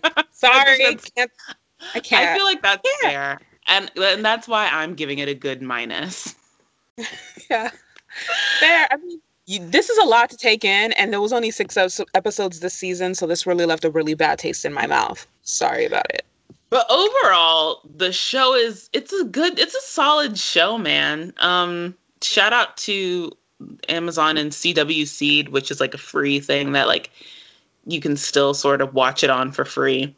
Um, I love this show. It's a solid show. I think this is just the writing is really solid. I not I don't even think the writing is solid. I think the writing is just like unexpectedly sophisticated. Is it unexpectedly sophisticated or is it unexpected of the CW? It's unexpected it's, of the CW. We've seen really well written shows like this that actually like you know are very well uh, uh, planned out and paced. They've just rarely been on this network. If we're keeping it 100, that's what I'm saying. Like for the CW, this is like I think writing like this, a team like this, a cast like this, because you know, like I mean, like we sort of just talked about, like CW casts mad young, like um, so I mean, like this, sh- and it because it's weird because like a, a show like Nikita would have been appropriate in like the WB era in like the era of the WB, but CW like not really. Mean, this is just a great show. It's a great team. Um, Em and I have talked in the like in the recent. in, yeah, in the recent, I'm gonna do that. That's what I'm gonna say. In the recent, about um, how TV has sort of been, at least in its current iteration, has been taken over by um, like really big names and huge like film actors and uh how unfortunate that is because there are so many great TV actors that do incredible work. And that was another thing that was great about revisiting Nikita is that it was really nice to see um t like just true blue TV actors who had always sort of been on TV doing what they do best and really turning in some really great performances. Right, right, absolutely. And I think it, it really can't be stated enough that there is so much great talent out there and a lot of times we just keep recycling like the same 50 people and it's really it's really exasperating. This show gave me that same feeling that I had when I watched Flash Forward and I saw all these faces that weren't necessarily new, but new to television, or I hadn't seen them in a while. I was like, "Oh, this is nice." Right? It's like, oh, I like this person still acts. yeah, they they still do stuff. I love these people. This is great. Um, yeah. So Nikita, I don't need another Nikita. Obviously, we've talked about like this was what like the twenty, but this was already the twenty billionth reiteration of this show. But I do think um, but I will say that I think a lesson that can be learned from Nikita is that like only reboot something if you have like a really really good like if you know you have a really really good angle on it. Because what i will say and like what you said at the beginning of the episode is that um the angle that this took was very smart and that's what made it watchable and enjoyable Right, absolutely. I mean, like I said, I love all the predecessors. Um and I liked seeing iterations of them in Nikita. Like the kill sh- the, the kill chip is something that was introduced in uh, the second movie adaptation, uh, the, or the first movie adaptation from the original, The Black Cat. Um, you know, there are little small things that I love about all of the predecessors that showed up in Nikita. Um, and if you love yourself a slow burning drama, definitely get into the original Nikita series, also developed by Joel Surnow. Like, this man knows what he's doing, people. But you don't need to watch those in order to, to enjoy Nikita. And that's what made the show really great for me.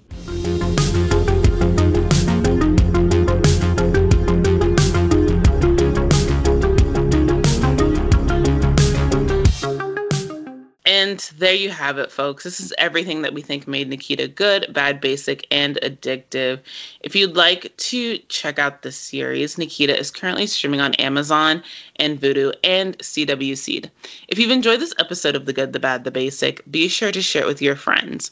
If you're a patron on our Patreon, be sure to check out our Nikita playlist.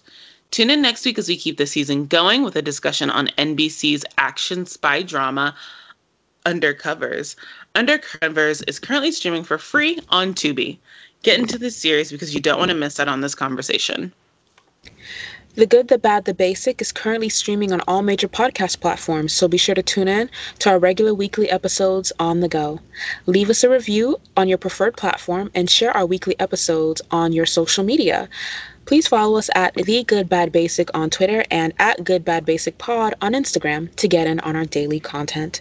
Also, be sure to follow our SoundCloud page, The Good, The Bad, The Basic, where all of our weekly episodes debut. If you love this sort of content and want more, Become a show producer and patron over on Patreon. You can find us at patreon.com forward slash good bad basic. Your support allows us to keep bringing you our regular weekly episodes as well as exclusive bonus material. Until next time, bye everyone.